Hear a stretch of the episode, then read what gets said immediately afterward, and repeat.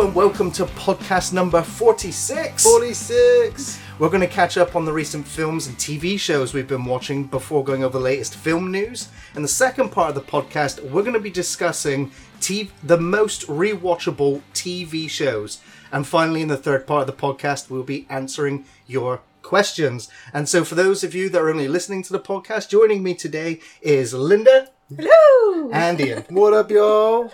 So I just want to quickly jump right into one thing that uh, I've been dying to talk about. Watched it in the cinema not too long ago. Yep.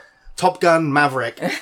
you know, Tom Cruise insisted, insisted to the film studio, I think it's Paramount, Yeah, yeah. do not release this film to streaming only. Wait, wait, wait two years, wait three years, wait until the pandemic's over, then release Top Gun to the theaters. Yeah. And you know, you might have been right. Mm. Because the film's already now grossed a billion dollars at the Yes. theaters and it's climbing its way to the top 10 most highest grossing films of all time. Wow. Yeah. Like, who would have thought, like, a Top Gun sequel would rise that Well, high? well, it had to be really unique, didn't it? Like, they were bringing back Tom Cruise and they were making a sequel to a film that should.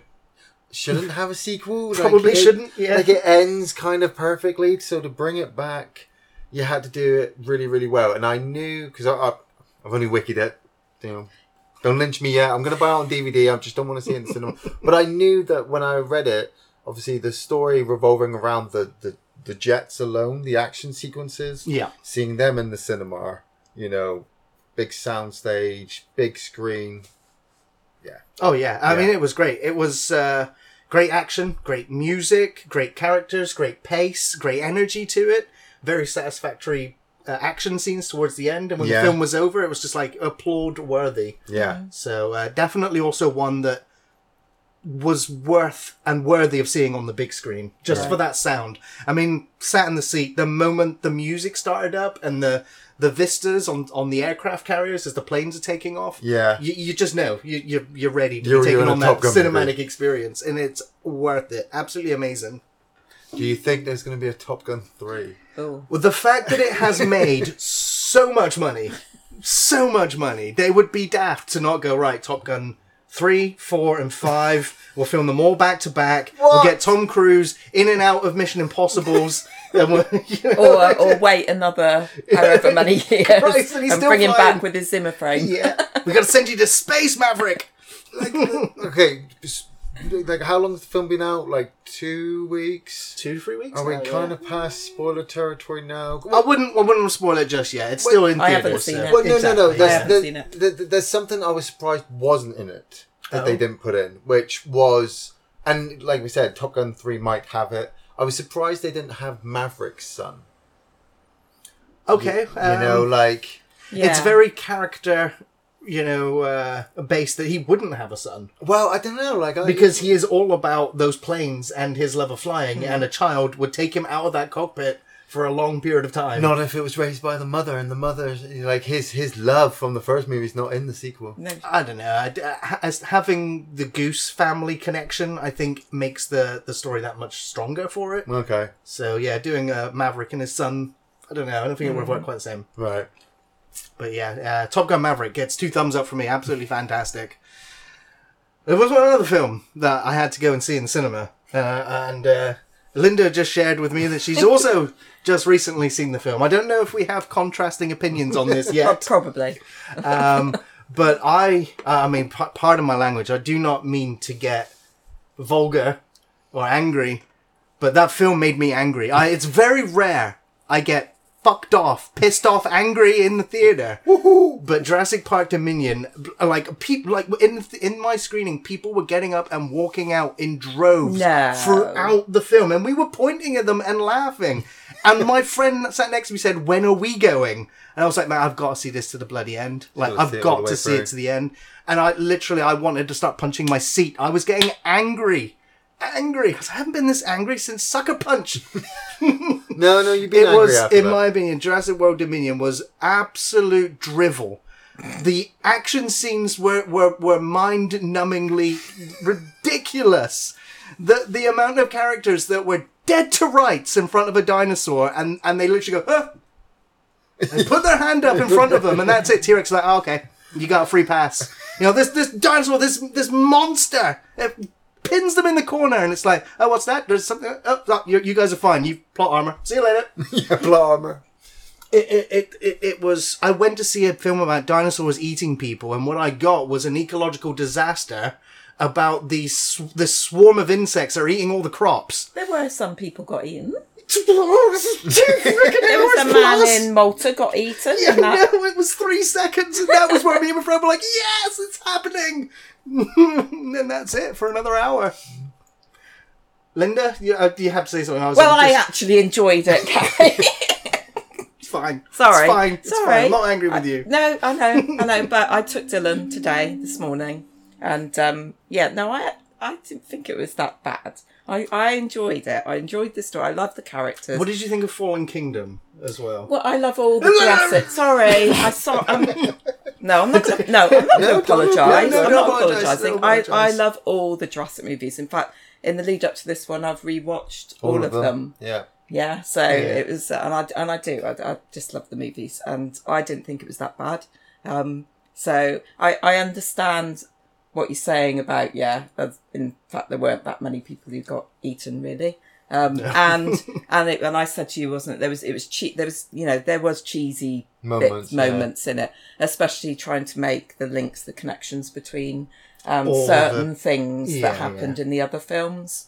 Um, like obviously the um, what's that dinosaur with the The spitter. the spitter Dilophosaurus. one, uh, That's yeah, yeah. And, and and things like that. So uh, yeah, I can I can understand that. Wait, wait. Spo- spoilers. I've just realised because you. I'm not trying not to spoil it in case anyone of course, not yeah. seen Oh it. yeah, yeah, yeah. No. Well, why am I not spoiling you? But you're like you thought it was you thought it was good. You thought it was shit. Like we've got to try and recommend it to people to go see. it No, for don't avoid it. Avoid it. I mean, well, the thing is, Jurassic World and see it. Dominion's already made it. all the money. Yeah. Like I'm gonna buy it on DVD. Like I didn't want to see it in the cinema because after Fallen Kingdom, like I, well, I, actually, in fairness, after Jurassic Park three, I was like, no, I don't want to see any more Jurassic Park movies in the, on the big screen. Mm. I'll watch it at home. That's where I enjoy my Jurassic Parkness. And then they came out with these Chris Pratt movies. The first one was great, but the second one.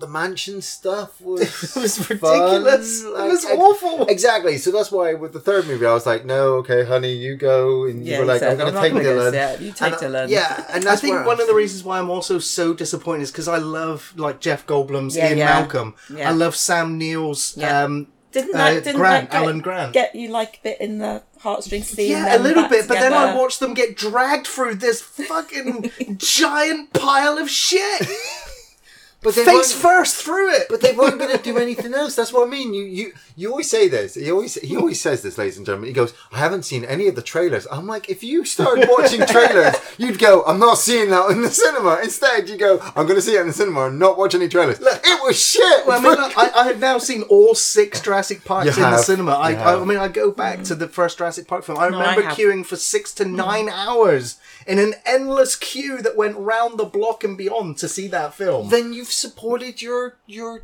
You've done well. You've supported yeah, them. I know. And then they made Lost World, and then they made the third one. Lost and- World's not bad. It's not well. In comparison to what you're saying with these, with with I don't know. I, I, I refuse to. I've refused to watch it for quite some time now because like Jurassic Dylan Park One is so it. good. Dylan enjoyed it.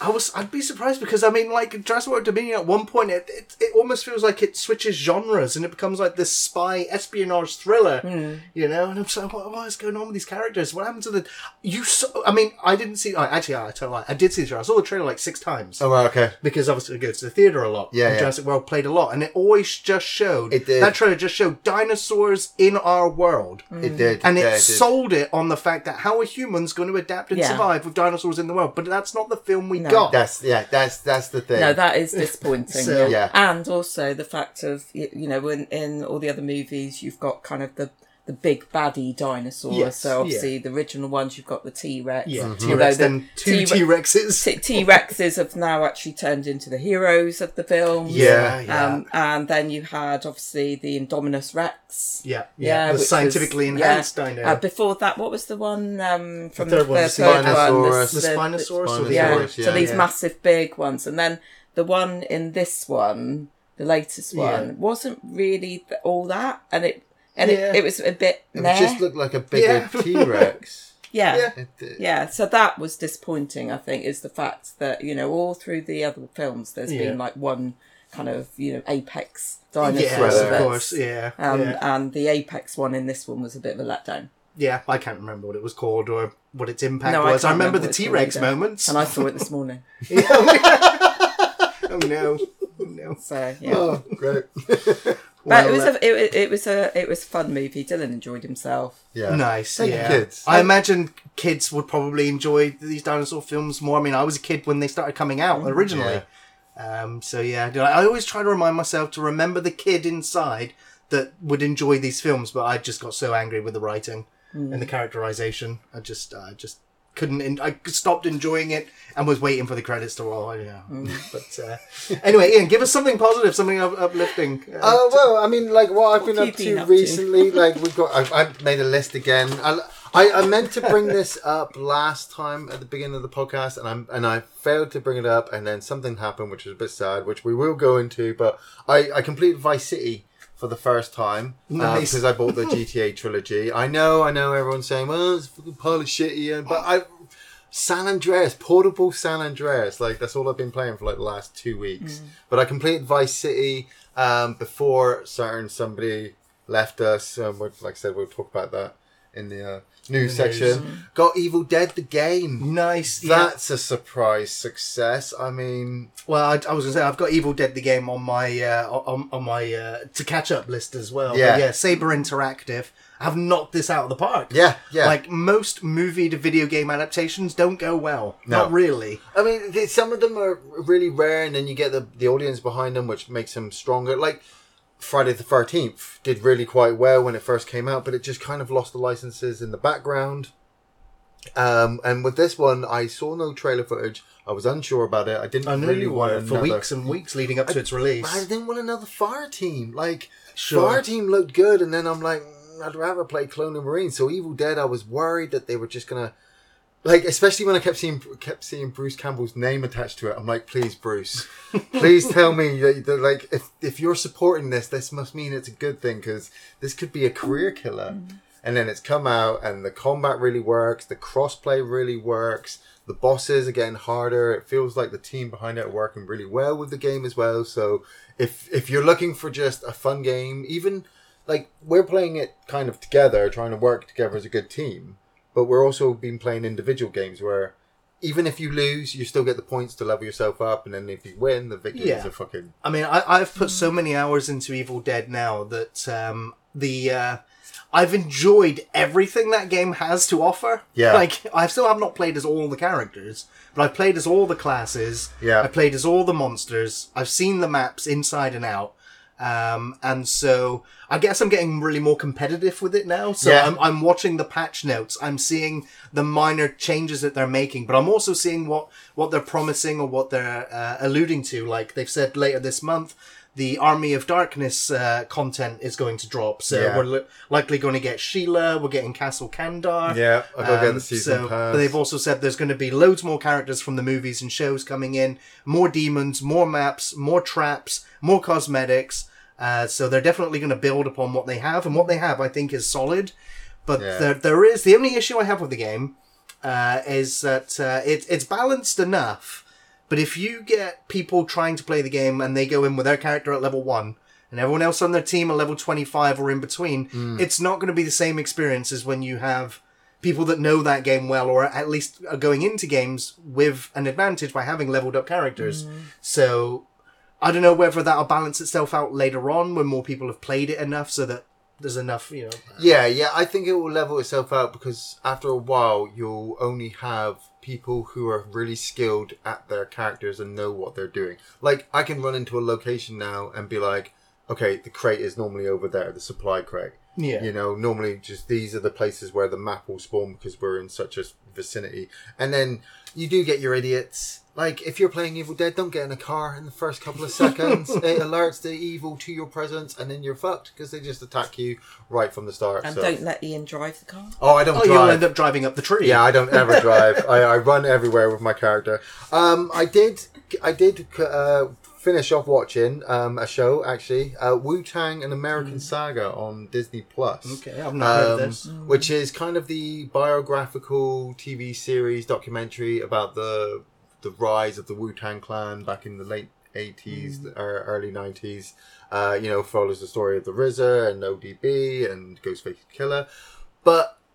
It, it- this will link me to my other TV series that uh, we, we finished and completed. Uh, I I really noticed with Wu Tang Clan the Disneyfication of certain things. Okay. So the other TV series I want to talk about as well that I watched was Obi Wan oh, on Disney Plus, and I really enjoyed Obi Wan, even though I knew that obviously nothing was going to happen to him because, well, you know, plot armor. That's just, Yeah, yeah. what I'm alluding to here.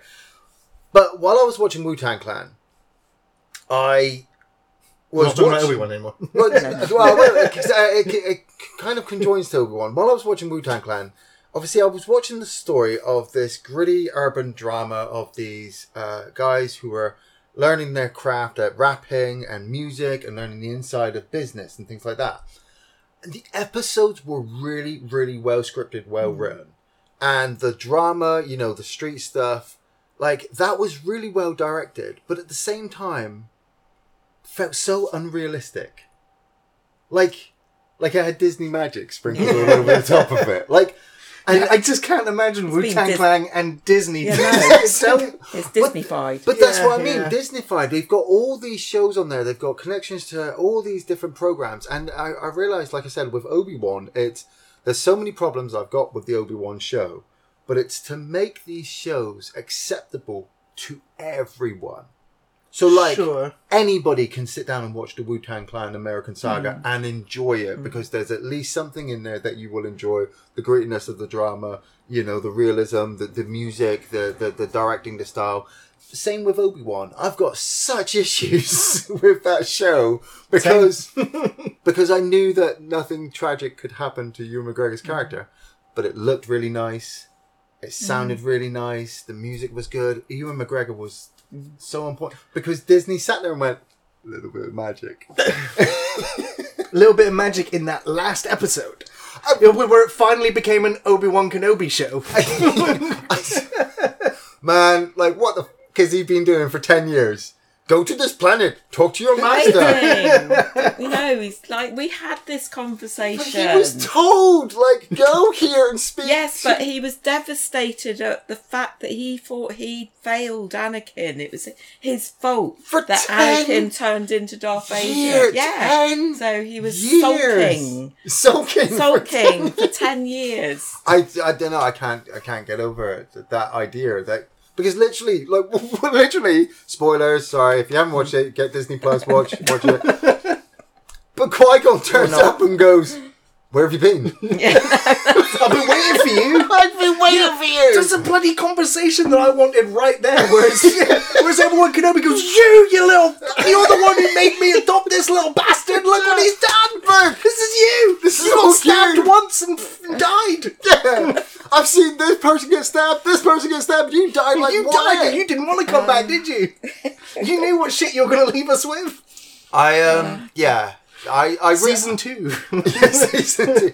I did enjoy it, but like I said, I think it's like with Jurassic Park as well. It's it's selling them to kids. It's mm. making it acceptable so that parents will sit there with their children and go, "That was a really good show. I've got nothing to complain about it other than oh, he hid the kid around a coat." Mm. You know, I would have loved to have him to have just got a droid and just shot the droid. Opened the top, shoved it in the droid, put it, and pushed it. so she's going to be covered in droid entrails. Yeah, yeah. yeah, you know. I, mean, I, I saw a video on YouTube where people were kicking off that she, one of the rebels had shot a mouse droid.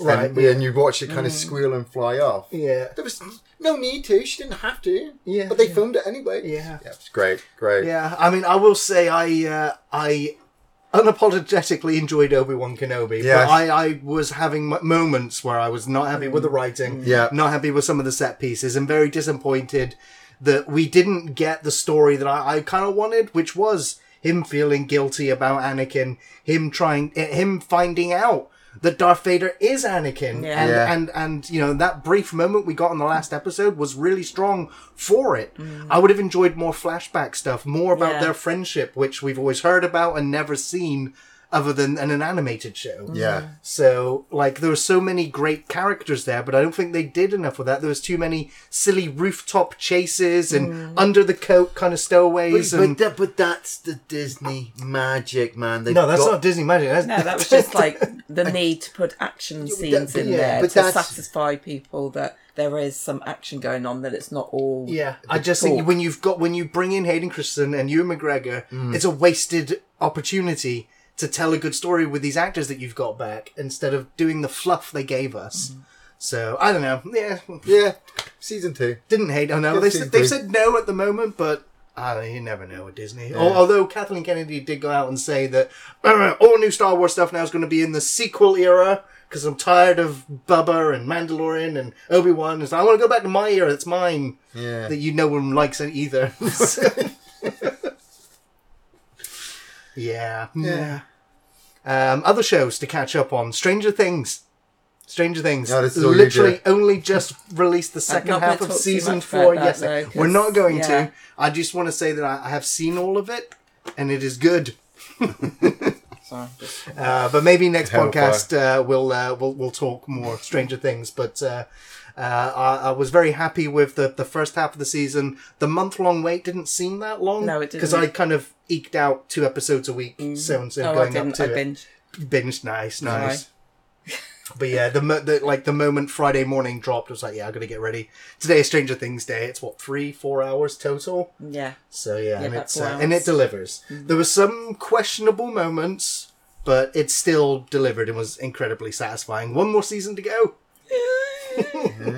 How will it really end? Can, can I talk about a game I've been playing, Yes. which actually follows on from Obi Wan and all that? Is um, so Ian brought was it an anniversary? It was an anniversary present. anniversary yeah. present. Uh, present was uh, Lego Star Wars: The Skywalker. Oh, nice! Yeah, and and I'm still playing it. Wow. So well, I mean, those games are like, oh my goodness, notorious for- Oh my Nine goodness. films, mate. Nine Yeah. films. It's it's. I mean, like just doing the immense. trilogy took forever. I never even finished one of those. Yeah, so uh, so I I when did you buy it for me? Uh, April. April, yeah. April? Yeah. uh, when it came out, and I've completed all the levels, the story mode, all the levels. So I've done that all hundred percent. Yeah. with everything, All mini the hidden kits, Lego all the Lego and- challenge, Yeah. Lego challenges. They were the lemon hardest. Like to figure out what they are, you have to like f- like find rumors or buy rumors if you've got enough coinage. Right. Yeah. Um, so yeah, so did did all of that, and then so once you've done that, obviously there's all the different worlds yeah. to go on to, and then there's all the different extra things on those extra missions that you get on that. Endless Finding all the Kyber bricks. There's like there's like over. So, do you have like an overall percentage of your I'm hundred? I am at? literally I'm only on about sixty six percent. three numbers off. Yeah. It's like um so obviously I only get, I mean I played I didn't actually get to play it a lot at Easter diary because we had family over and stuff like that. So but um I play it. It's my Saturday morning. It's just Saturday Nice, morning. just chilled morning. Getting up before Dylan's got up, so I get the effort. Well, it was- yeah. It was Assassin's Creed. Before You- that, before the- the that, it was Assassin's Creed Valhalla, which I absolutely loved. Um, But and you I- were still collecting. all actually, stuff I on there haven't, as I haven't completed I don't know if I know anybody that's completed an Assassin's 'Cause Creed That's 100%. another one that's like a massive, Forever. Oh, God. like But yeah. you did the story. You did I've done the story mode mode for and all of that, yeah. Yeah, collected but it's but the it's, endless it's all the yeah. extras that Oh, you yeah, get like with it. what one thousand four hundred Kyber bricks in the Star Wars game. Yeah, Where I've, just I've no idea. I can't, yeah, how many I've actually it. got. Not Come up in the many. morning. Here's a coffee, dear. Here's Yeah, your breakfast. here's my there breakfast. you go. yeah. Sit on the gaming Star chair. Wars it up. Star Wars. Nice. But nice. no, no. But I've really enjoyed it. It's, it's good. Very it's good. lovely. Yeah, it's, that's how I turn my brain off from work. Yeah, nice. It's um, yeah, that, that really helps. games, so I've really enjoyed that. Well, I've got another TV show that I really, really, really want to talk about, Yeah. and uh, and it's because it's surprising.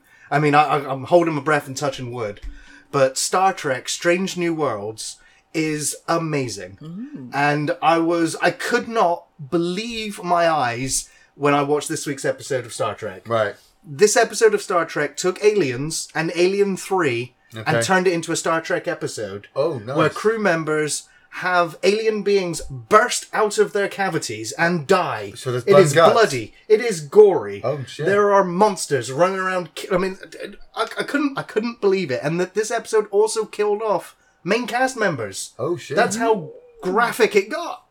So yeah, like, but on the whole, on the whole, Strange New Worlds as a Star Trek show, like original series, you know, oh sorry, uh, Next Generation, Deep Space Nine, Voyager, Enterprise, Discovery. Almost all Star Treks have ropey first seasons. Yeah, yeah. This new Star Trek is the best of all new Trek. It's the best Trek since Voyager got home. Yeah. And so every episode has been something different, whether it's been a diplomatic mission, a science anomaly mission, an interpersonal uh, relationship story, a bloody aliens story. Yeah. So every episode they've gone somewhere different, interacted with something different, kept uh, a small thin narrative going through all the episodes, but every episode is standalone. So it has that rewatchability and it has a thread to carry you through. It has some of the best visual effects I've seen in television sci-fi ever. Great score, great opening, great performances. I cannot say it enough because I mean, most people are like they're sick and tired of like Discovery, awful, Star Trek Picard. Picard, awful, you know, and, and all the rest. Like it's not what OG Star Trek fans want. But I can tell you, Strange New Worlds is giving me everything that I've wanted from a modern Trek show. So yeah, I'm gonna shout it from the rafters. Watch this damn show; it's worth watching. Anyway, Nice, nice. Ian, you got anything else you'd like to Uh, uh, no, update us? well, um, you, are you guys going to chat about Umbrella Academy? Umbrella, Academy- yeah, season three uh, dropped all in I one haven't go. finished it yet. You haven't finished it No. yet. I, I I watched it in like three or four sittings. Um, I lo- it I when it was only when the season finished I was like, you know what? It felt very small scale, and I think it's because they filmed the whole season during a pandemic Yeah, lockdown. yeah. Yeah. So they don't go that many places. They don't meet many other characters other than the ones that are in the show, and almost ninety percent of the show takes place in one location Yeah. in a hotel. Oh, Um, but that the oak, Yes, the, the, oak, the Obsidian opening. Hotel is um is, is great, and it uh, yeah. So the the characters are strong enough though that they'll carry you through Umbrella Academy uh, really easily. Uh, the show seems like it's going to keep going, um, so not everything gets wrapped up. Uh, but uh, it is a satisfactory kind of ending. You kind of like throughout season three, you're constantly reminded that the events of season two for these characters was only a couple of days ago. Yes, Um, yeah. So it does feel weird coming back to the show after like a year break. I was but thinking, how, how long is it since the last one? I think it was over a year, maybe a year and a half. Yeah. Yes. So I'd almost forgotten yeah, actually Yeah, about what yeah. happened. yeah. So- uh, of course, they do address uh, Elliot Page, Mm-hmm. um, but uh, for those of you that are curious or still watching the show, I'll let the uh, let let that answer itself. Yes. but yeah, Umbrella Academy season three, it was it was good. Uh, wasn't great. Stranger Things was great. Yeah. Yeah.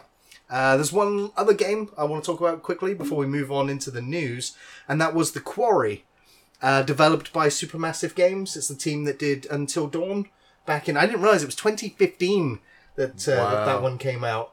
And so this is their, their spiritual successor game, um, and it has a phenomenal cast: David Arquette, Lance Henriksen, Lin Shaye, and Ted Raimi, just to name a few. Yeah. And I, I honestly have to say, Ted Raimi delivers one of his best performances ever. I mean, it's not. I mean, Ted it's Raimi him. delivers every time. Yeah, I know does, but I've never seen him so so so chilling, so unreadable or cold, but also hilarious and Nice. just because we know how funny that man is. Yeah. So when he's playing a creepy cop, but he does a little thing, you, you, you just laugh because like it's Ted Raimi though, like it's Henrietta. He's not scary. He's not scary, but he is.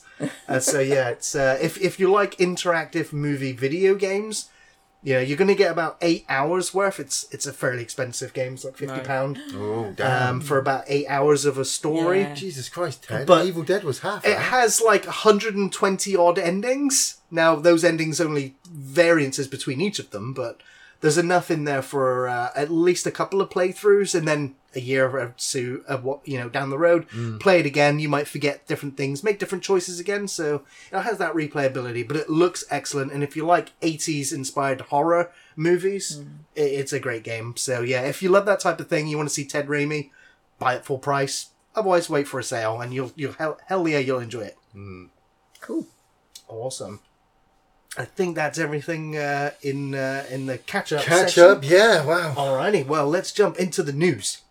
Well, I don't want to jump straight away. We've uh, it's always the sad news to first, Yeah. but uh, we want to talk about Ray Liotta, who sadly passed away at the age of sixty-seven.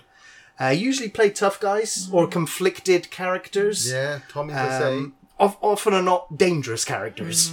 Uh, but yeah, he played uh, like a crazy ex-con in Something Wild uh, with Melanie Griffith in '85. Yeah. Uh, he was memorable opposite Kevin Costner in Field of Dreams. He was probably the most iconic as Henry Hill in Martin Scorsese's Goodfellas. yeah. Uh, but he's always had a noteworthy presence, though, in, in all of his films, including No Escape, Copland, Hannibal, Narc, Date Night, The Iceman, Sin City, A Dame to Kill For. So even if there were smaller roles, though, he still stood out. He, you still knew it was him. Yeah. Um, but I would, I will always go. That's the guy from Goodfellas. Until- yeah, that's right. Yeah, yeah. Yeah. well, that's it. Like I said, I completed Vice City last podcast, and then as soon as, like, as soon as we done the podcast, a week later, he passed away, and I was like, oh, f- luckily I actually played He's as not in. old either. 67's not. Yeah. But I, I, I don't know. Did, do you think he did a lot of drugs? Uh, probably. I mean, I don't know the man. I don't know his personal Like, life. like, uh, like I don't want to say like but the rest of the Scorsese team are all doing well. the, the good So, fella,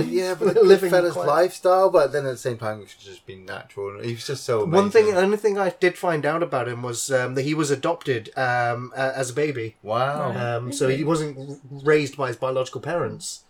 Um, which, amazing. yeah, I found that out when I was looking him up, obviously after he passed away, because I didn't really know anything about his life. Man, I absolutely loved him in Narc. I mean, it, like I said, the one major film I ever saw him in was Goodfellas, and then I saw him in Copland, and Copland was just really good. That's great, yeah. But it's like Sylvester Stallone and everybody else was pulling the parts. No, no escape as well on that Yeah. island. Yeah. Yeah. Yeah. Yeah, so uh, it's a it's a shame he went pretty young, but yeah, got a legacy of films behind him, so he'll always be remembered. So, first piece of news. This is uh, the one that just, just seems bizarre, and but now that it's had a little bit of time to settle in, Yeah. I think I'm fine with it. Okay. But Joker Two, Electric Boogaloo, yeah. is happening. I thought this was fake news. To be sure, I thought it was just a joke Is that what going it's around called? on. No, it's not. No. I was gonna say, it's like, but it's the fact that it's going to be a musical. What? really? Joker 2 will be a musical. Lady Gaga is signed up right now to play Harley Quinn. And the entire film is going to be a musical. And you know what? The, when I heard that, I was like, that's, that's a joke, right? It's a joke. But it's official. It's official. Does that mean you're going to go and watch it? Hell yeah. Hell yeah. Like, I'm kind of happy that What it's happened a... to Gary doesn't do musicals? No, I, I do musicals. I just don't tell anyone. 'Cause, yeah, got an image to uphold. Like, like Um, but uh, I I like the fact that it's going to be a musical because then it doesn't feel like it is. I mean, it's going to be a, a sequel to it. So Joker's going to be in jail. He's going to meet mm. Harley Quinn, etc., etc. But doing it as a musical, I think it'll be really fun because like the the the topics are going to be really dark. Mm. So I guess doing a song and dance number with the whole thing could have this really weird know. Like, kind I of really, effect. I But it also doesn't feel like like if they did a real sequel to Joker that wasn't a musical, everyone would kind of be like, oh, you don't need to. It's a standalone movie. It works on its own. Yeah, But yeah. if they do a musical, they're doing something entirely different. So I don't think it will be beholden to the same kind of ah, it's just a cash-in sequel. Well, I, I don't get me wrong. I like the idea, but I really liked Sweeney Todd with Johnny Depp when that came out. That's a really dark musical. You know, that's got some really dark undertones, um, and it's panned by a lot of people. But I'm like, really, like, what did you expect when you were going to see Sweeney Todd? Like ninety percent of Sweeney Todd's productions are musicals. L- Like you said, with Joker's production. Uh, you know, maybe making it unique. I'm, I can't seem to get off the idea that it's going to be like Rocky, uh, not Rocky Horror, bloody Little Shop of Horrors. Right. you know, it's, That's it's great. yeah, it's it's it, it, but it, but it, it might suffer from that. That it, it's so good. Yeah. Like the like the first one suffered because everyone went, oh well, it's highlighting you know manic depressive people who are mm. obviously justifying their actions for being psychopaths. I didn't get that. I got you know an origin story for the Joker. Yeah. yeah.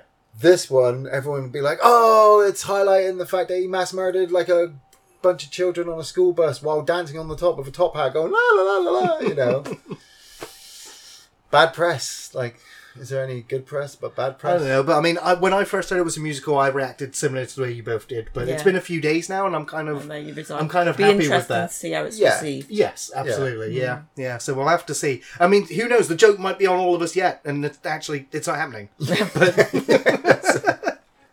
Yeah. Uh, but here's here's here is something that is absolutely happening. It's another mm. remake. Mm. This one is Arachnophobia, and the remake is being made by Christopher Landon, and he's the director who who directed the the two I almost said three the two Happy Death Day movies and Freaky. right. Now, I was uh, kind of lukewarm with Happy Death Day, uh, but I really enjoyed the second one because that one was where I was like, look, we, we did the concept, a horror movie Groundhog Day. Yeah. Now we're doing it again, but they have a lot of fun with it. And so Yeah. it's like this writer director, like he he might not be the like the yeah, he might not be Scorsese, but he knows how to have fun. Yeah. he knows how to write quirky characters. So seeing him do Arachnophobia, I'm like, he can do horror and he can do comedy. Yeah. I just hope that the special effects on the spiders are as creepy as they were, what, 32 years ago? Yeah. That long ago. that long ago. Yeah. So I hope they get the tone right. Now, I mean, arachnophobia for me was as impactful as Jaws was. Yeah. You know, whenever you had shoes, you like, shake out the spiders. Wherever you turn the light on, check out the Yeah. spiders. Sitting down on the toilet. So it's checking out for spiders. Yes, exactly. Now, like at least with Jaws, you don't have to worry about going in the ocean. If you, you know, you don't have to worry about the shark. But spiders, fucking everywhere. Mm. Fucking everywhere. Yeah. So yeah, I can imagine that this is just going to terrify a whole new generation all over again. I was- So I'm kind of like Arachnophobia doesn't need a remake. It doesn't. No, but no, I'm kind but- of okay with another version. Yeah, it does Maybe. need and it does need to be rebooted because like I've kind of really missed that movie and I've wanted to watch it over the last couple of weeks because it was just so fun. Yeah, Like, you've it's, got John um, Goodman. Yeah. It's not. It's not Jeff Bridges, is it? It's No, it's no, the no. other one, uh, Daniels. Dan, Jeff, Jeff Daniels. Daniels. Jeff yeah. Daniels. Uh, and, and he, the uh, the other guy who's the spider. Uh, the, oh yeah, yeah, yeah. the, the Oh, spider from Stargate. ex expert. Yeah. yeah, Oh, what's his name? Somebody in we- the chat. he's in Warlock. It's Was it boxing Warlock? Helena guy. Yeah, it's boxing Helena guy. no, He was in Arachnophobia. Yeah, yeah. Yeah. Got his name. Um, but they, they all they all had their quirky little characters in this in this really cool little town location. Um, but my idea recently was like I needed to rewatch it, and then hearing that it's going to get a reboot, I like that idea. You know, bringing a really maybe not a CGI fully CGI, maybe have CGI moments for when it's doing really like have it jump from the top of the house down onto the roof of the car and scuttle along. you Oh, man, I'm getting be- the horrible yeah, creeps already. you know, like or just like yeah, like literally have, crawling over people in their sleep. have And somebody sitting down on the toilet and then just watching it come down behind them while he's like reading, and then somebody onto the come in, toilet roll, and then it's going to fall down the back. And, and then they'll come in and be like, "Hey, Frank, are you okay now?" And he's dead. You're like, "Oh my god!" Like, spiders pouring out of their mouths. oh yeah, It's yeah. disgusting. Yeah. Yeah. watching human nests. I suppose it, cl- it depends on how close as well a remake it is in Yeah. terms of the storyline and stuff Because like. Arachnophobia is pretty much a PG film as well. Yeah. Yeah. Would you have a male or a female hero? Like we had Jeff Daniels in the original. Um, I'm, I don't, don't, don't have many miles. I'm happy either gender. well, really. the- well, Yeah. well, that's what I was thinking because obviously, wait, who would you have as the main lead as the Jeff Daniels? Because I like. The I would idea get of a uh, Sam Rockwell. Sam Rockwell would be good. He's one of my go-to guys for everything. Sam Rockwell, Jennifer Connelly as his wife. Yeah, and nice. Fran- and Francis. Who's coming in as oh the exterminator? It's got to be Bruce would be Campbell. Oh, yeah, yeah. well, no, well, no, he, he he comes in, but he's killed off. Of course, of course. He's The killed off. does die. So you've got to get somebody else in as the spider. Uh, Oh, the spider expert. I was like the spider exterminator. I like the idea of Frances McDormand as like the town doctor, but she gets killed off later on as well. She's supposed to be like Sprue and she's always power walking and yeah. stuff, but then she's like, "Hmm." Nice. off. Yeah. yeah, Alrighty, so next bit of uh, film news is sequel news. Uh, apparently, Neve Campbell has confirmed she's not going to return for Scream 6. Now, I have to say, that Scream kind of put her on the map. She did films before it and after it, but Well, when I yeah. think of her, I think of Wild Thing. Scream is what I think of. Yeah. Um, but apparently, the contract offer from Paramount was insulting, and she refused the low paying offer, saying, Sadly, I won't be making the next Scream film. As a woman, I have had to work extremely hard in my career to establish my value, Yeah. especially when it comes to Scream. I felt the offer that was presented to me did not equate to the value I have brought to the franchise. It's been a very difficult decision to move on, uh, but to all my Scream fans, I love you. You've always been so incredibly supportive to me. I'm forever grateful to you and what this franchise has given me over the past 25 years. And I'm just going to throw this out there right now. So this is my oddball guess. Yeah. This is this is blanket media coverage to go. Neve Campbell not in Scream Six. That mask comes off. It's Sidney Prescott, the final Scream killer. Why? What? That's. I mean, uh, did you see the last one? No. Well, then this one is No. then this one's totally I- fine. I- I- this idea is totally flyable. I watched Scream 3 in the cinema and I realised as soon as I sat down, I was like, I bet it's a killer really close to her. And what is that? Her half brother. I was like, that's so stupid. I'm not. I'm done with this fucking franchise. Yeah, I franchise. gave up after three. And then Scream 4, well, no, Scream the TV series came out. I was like, no, oh, I mean, not that's its back. own universe. Yeah, true, but it was enough to make people go, "Hey, we want more Scream." So they made Scream Four, and I was like, "Why? This is so stupid." People are like, "Oh, you gotta watch it." Because like, remember Courteney Cox, our no, cat. no, Remember Dewey. no, no. The first one is the first one is great, but Wes Craven stopped, didn't he? Just like with Nightmare, he was like, "No," and I, I, Yeah. I took my hint from when he did Nightmare, and he's like, "I'm not coming back." right. anymore.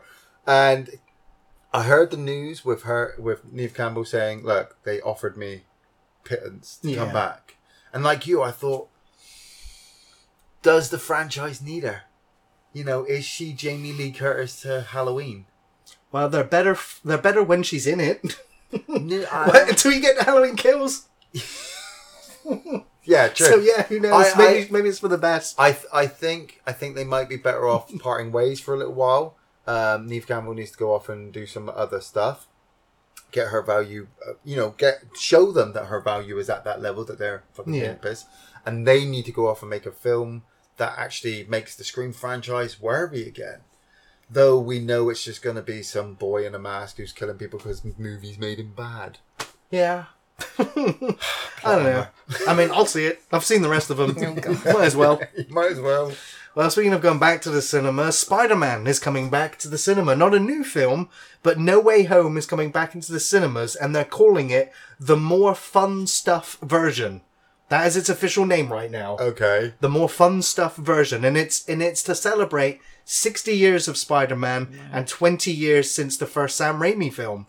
Uh, the More Fun Stuff Wow. edition is rumored to have 15 minutes of extra scenes, either uh, originally deleted scenes or scenes that will be have their extended versions in the film. So about 15 minutes extra. Okay. Second of September, they'll be re- re-releasing it. Well, that I mean, that film was- already made a ton of money. Wasn't it already three hours long? Nearly, Anyway? So it's yeah. gonna be So like two and a half, two three quarters. I guess they just want more fun stuff with the other Peters or with Green Goblin, yeah, and etc. More talking, I suppose. Yeah. Well, last on the last podcast we talked about Justin Lin walking off the set of Fast X or Fast Ten. Yeah. Uh, now we know where he's going next. He's now working on One Punch Man, a live action adaptation. Punch. Um, this is uh, Sony's popular manga satire. Yeah. Um, the series in 2015 did a lot to propel this character into pop culture, and now there's going to be a live action film just to s- can keep that trend going. A live action. It's movie. live action One Punch Man, Oh, fuck. It's gonna, not animated. Live it's action. gonna suck. It's gonna suck so bad. Who are the- I I've never got into One Punch Man. I, I like the concept. It, the concept. If you don't know, if you if you've managed to get this far and don't know it, yeah. One Punch Man is capable of defeating any opponent in a fight with a single punch. Yeah. and he is so depressed. He is so upset because there is no competition in the universe for him. like no one can can oppose him, Yeah. and that is the premise of the show. Okay. I watched one episode. I got the premise. I didn't feel compelled to continue following this character or the story, but it's a, it's a thing. It's Yeah. a huge thing. F- Funny enough, Ma- I- Maybe I missed on I something, was but kind of the same. I watched. I like the idea, and I like the art style, and I like anime, but I watched him punch this creature and was so. Like it, it, it honestly felt like he was sucking the energy from me by being so depressed that he could do this. right. I'm like, this is the greatest thing ever, and he's like, man, I'm so bored.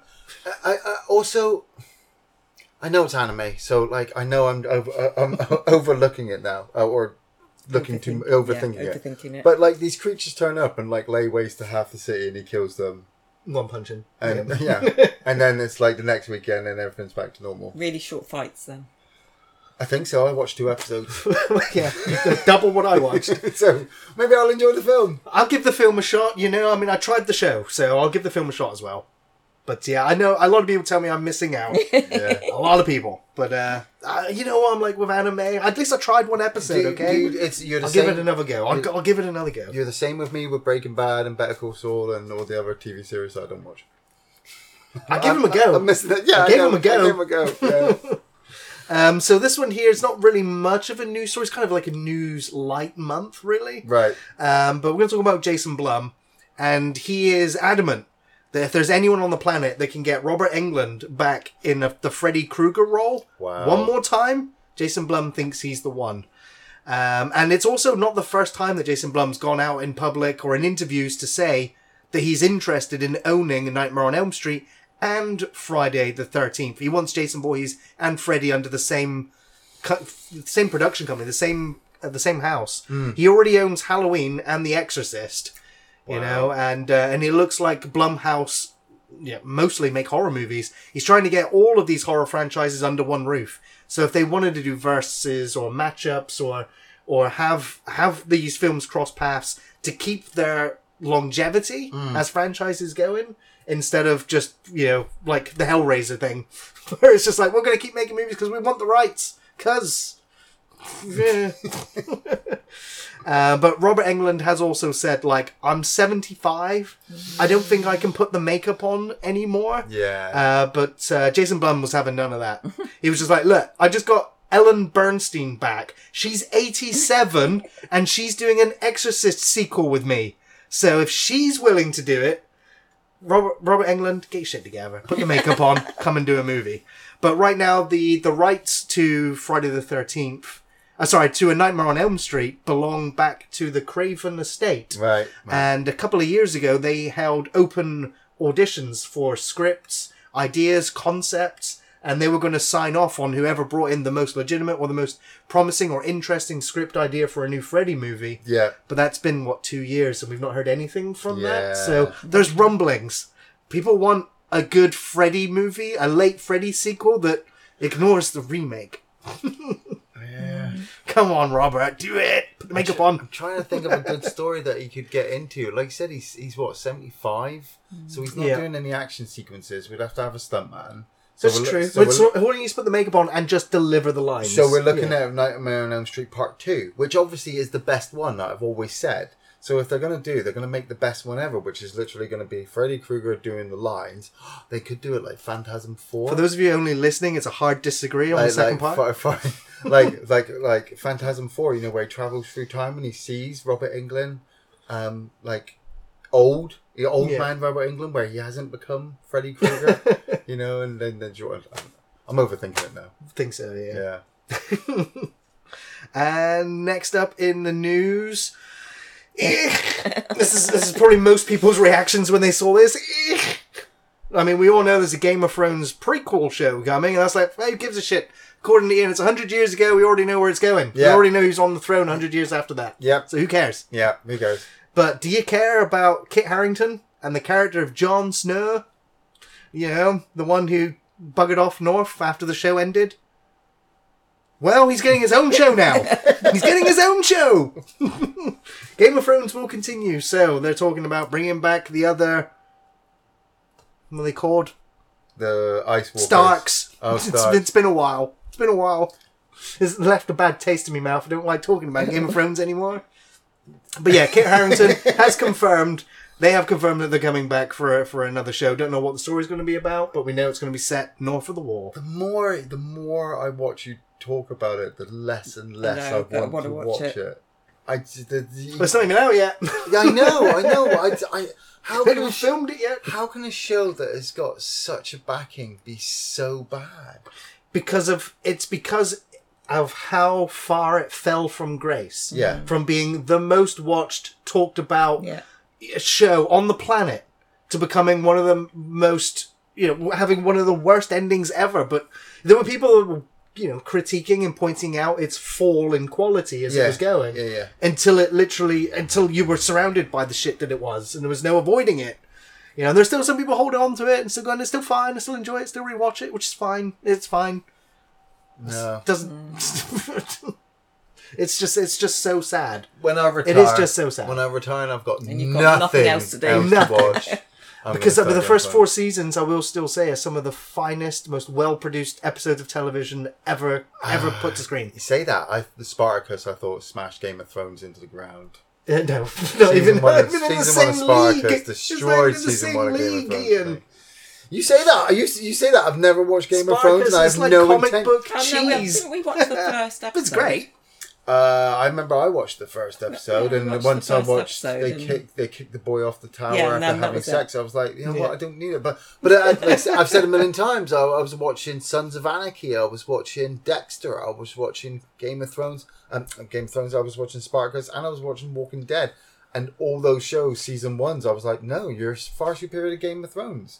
Um, if Game of Thrones continues and gets amazing, then yeah, I'll get behind it. But I'm watching might, these other shows. but I'm not holding out much hope. And it, ne- well, it never did. The final season came. Everyone's like, "Yeah, let's not talk about the show." I'm like, "Oh, oh, who don't want to talk about Game of Thrones now?" Oh, so now you just want to poke us in the ribs while we're down? no? I'm going to go back. Over. I'm going to go back to my corner and watch wrestling while the rest of you complain it was a bad season. All right, I'm going to jump to some quick fire news hmm. before we round out this segment of the Yeah. podcast. Rob Zombie has released a teaser trailer for the Munsters remake. Nice. Yes. Now, I've not enjoyed much of Rob Zombie's output of late, but it's a passion project for Rob Zombie. Something he's talked about wanting to make for years and years and years is an adaptation of the 1960s TV series The Munsters. And uh, it's basically, if you don't know what it is, it's about a, a monster family Yeah. that are forever wondering why all their neighbors don't like them. It's because they're monsters. yeah. But uh, we're going to see the, the Rob Zombie spin on it. Uh, of course, it's going to be uh, starring uh, Sheri Moon Zombie. Because why not? Because everything stars Sheri Moon Zombie in the zombie household. Uh, Deadpool three. Uh, we know it's been confirmed, but they have they have announced that Deadpool three will take part inside the greater MCU. So for the first time, because Deadpool one and two was by Fox, now he's officially part of the Marvel uh, Cinematic Universe, and the the Disney- writing team have said they are having so much fun uh, coming up with ways that he can wreak havoc in this universe. Yeah. They've said it's going to be 18 or R rated. It's going to have Right. its dark, adult humor and tone. Good. So Uh, not to worry. Yeah, good. And it's gonna be otherwise that would anarchy. Be a disaster. if they didn't. But just like the second one, though, they are probably going to release a PG version Yes. Right. for the kids that want to keep watching Yeah. everything MCU. Yeah. So I think I think that that's great. We can keep both fans covered with that. one. Ryan Yeah. Reynolds is just. Oh, love that Yeah. guy. love that guy. Yeah. Uh, Sony Pictures have announced that on the 20th of December 2023, so next year, will be the official release date of the next Ghostbusters untitled sequel to Afterlife. Jason Reitman is returning as co writer along with uh, Gil Kenan. Uh, they have suggested what the premise of the next film is going to be about. They've More said that the teaser at the end of the last film is to let you know. Uh, also, the working title for the film is Firehouse. So the whole film's going to take take place in New York. Right. So Ghostbusters back in New York. Uh, the rumor is that Ernie Hudson is going to be the most prominent of the of the old guard, basically doing what Egon did in the cartoon series. Winston's going to be doing now in the live action universe. Right, yeah. So that makes sense. uh, I, I'm excited for it. Uh, um, there's going to be an animated Ghostbusters series, which I think follows the the cast from Afterlife. Um, and I'm not sure whether all the cast of Afterlife, if any, will be in this next Ghostbusters Right. film because of the distance, huge distance. The new game looks funky as well. New game looks really fun. This yeah, it's another full-person Evil Dead, Dead by Daylight, one Yeah. team versus you know a group a group versus one. So yeah, that should be fun. But uh, we'll see. We'll see. Just surprised you didn't fly off the handle too much. Well, about I was. I was going to, but That's like, great. So the next piece Uh, yeah, moving on. Child's Play, the trilogy, the uh, is getting a 4K Ultra HD release treatment coming from Scream Factory. Nice. Uh, if you've ever listened to my streams on Twitch, I'm not I'm not um, sponsored or endorsed by Scream Factory, but I do like to shout them out because they do fantastic re-releases of films that you know often wouldn't ever get re-released. And so the Yeah. fact that they're doing a 4K Ultra version of the Child's Play trilogy, um, and the fact that they are doing, they've interviewed all the cast, all the filmmakers, all of the special effects team. There's commentary tracks from previous releases. Yes. It is an absolute definitive collection of everything Child's Play one, two, and three. So. Yeah. Uh, as a horror fan, it's like a must own if you if you want more insight into the Child's Play movies. Uh, that, along with the news that uh, Lachlan Watson has been cast to play Glenn Glenda in season two of the Chucky TV series. So uh, yeah, more, more fun times. Yes. Alrighty, we got just a couple of trailers to talk about today. Prey yeah. Talking about Disneying um, a, a horror franchise. Uh, now, I, I've always said I've I, I mean, I've actually not seen this trailer. Oh, have you? No, I've not seen Oh, it. no. I, I sat in the same room as Ian watched it, and I heard it. I was like, you know what? I'm fine. I can visualize it, Yeah. making it my own movie. Okay. Um, but I'm I'm gonna go see it. Well, actually, I don't. It's not getting a theatrical release. No, it's not. It's, It's going straight to streaming. Yeah. It's hitting Hulu and Disney Plus on August 5th. So mm. that's like just over a month away. Now, I'm, I'm worried that this Predator film is PG because I want to see spines getting ripped out. I want to see trophies being cleaned up and I want to see, you know, plasma cannons, people exploding, arms getting shot off. But, yeah. Disney. Yeah, it's going to be not Disney. yeah. But the the thing that rests my mind every time I get uppity like that is Yeah. the director. It's being directed by Dan Trachtenberg, who directed Ten Cloverfield Lane, Yeah, he did. which was a really impressive, tight, claustrophobic sci-fi horror movie that did so much with so little. I'm hoping that he can do something similar with Prey. So it's so going to be the suspense. the suspense, yeah. So rather than the gore. yeah. But I'm, you know, I'm like, if I want the gore, I guess I'll just rewatch Predator, Predator Two. It's fine. Yeah, I, fine. I like the look of it, and I'm glad it's coming straight to streaming because if if you get a good audience, the first day it drops, then then the audience is reignited, and Disney will go, okay, now we can make another one. We can set it here and change the story. Yeah. I did hear that they're actually releasing a, like a Native American language one, so like mm. it'll all be subtitled with the Okay. Native mm. American Navajo. So that might be quite Curious, yeah. Yeah. And it, it turns out as well, I don't think it is a plasma caster. He's far enough in the trailer. I think it's a spear gun, Oh, okay. which Yeah. makes it a little bit more. So he's not using super techie weapons No, No. no. compared to what he's hunting. Yeah. Okay. It's like he's using the weapons that his who That he's is hunting. prey. Okay, It's- so yeah, spear traps, net Yeah. traps, that kind of I stuff. mean, if they make spikes. the if they make the Revenant, but with Predator, that would be kick ass. Yeah. Ma- Yeah, that would be kick ass. That would be kick ass. Yeah. Alrighty, so one other trailer to talk about before we take a quick break. Um, 13 Lives. Now, we've talked about the, the real life event or the documentary that released a little while back. Uh, and this film's going to tell the life of the, the cave rescue in June and July of 2018 to save the members of a junior football team that were trapped for 18 days in Thailand's labyrinth of caves as they were filling with water. Yeah. Uh, it's going to be directed, or it has been directed by Ron Howard, and starring Viggo Mortensen, Colin Farrell, and Joel Edgerton. It's going to be releasing on July 29th in select UK cinemas, and will be released on Prime Video on the 5th of August. Uh, I think the trailer really just captures the real life event. It, uh, even the documentary that released a while back used they refilmed some stuff, but used actual footage. So, it literally watching this film trailer, it looks just like the documentary footage. Uh, but of course, we're going to get these actors that are really going to sell you on the emotion Yeah. as well of, of the incident. And it was a harrowing uh, story as it was playing out every day, waiting to see whether they'd save these kids or not. Yeah. And so, yeah, Ron Howard, you you, you know you're in Yeah, safe yeah. hands with him. Viggo Morrison, absolutely brilliant actor. So, yeah, it's a real life story that's absolutely going to be worth checking out. Maybe not in theaters, but still at least watching the story. kind of weird because to me it doesn't seem that long ago that that Yeah. actually happened. Exactly, That's, yeah. This is the weirdness of COVID. The two, Yeah, that it's weird- like it's this two year kind of vacuum of and Yeah, actually like that's why I'm really surprised they've actually made a film so Ex- soon. Yeah, yeah, yeah, so soon. But uh, yeah, yeah, I'm looking forward to this one. Okay, yeah, I also will say the documentary as well was also fantastic. So if you can't wait for the film and you want to know about the story, um, definitely. I can't remember what the documentary was called, uh, but if, if you if you Google it, I'm sure you'll find it very very quickly, very easily. Okay, well, that's going to bring us to the end of the first part of the podcast. We're going to take a very brief break, and then we'll be back in the second part to talk about our most watched TV shows. Don't go anywhere.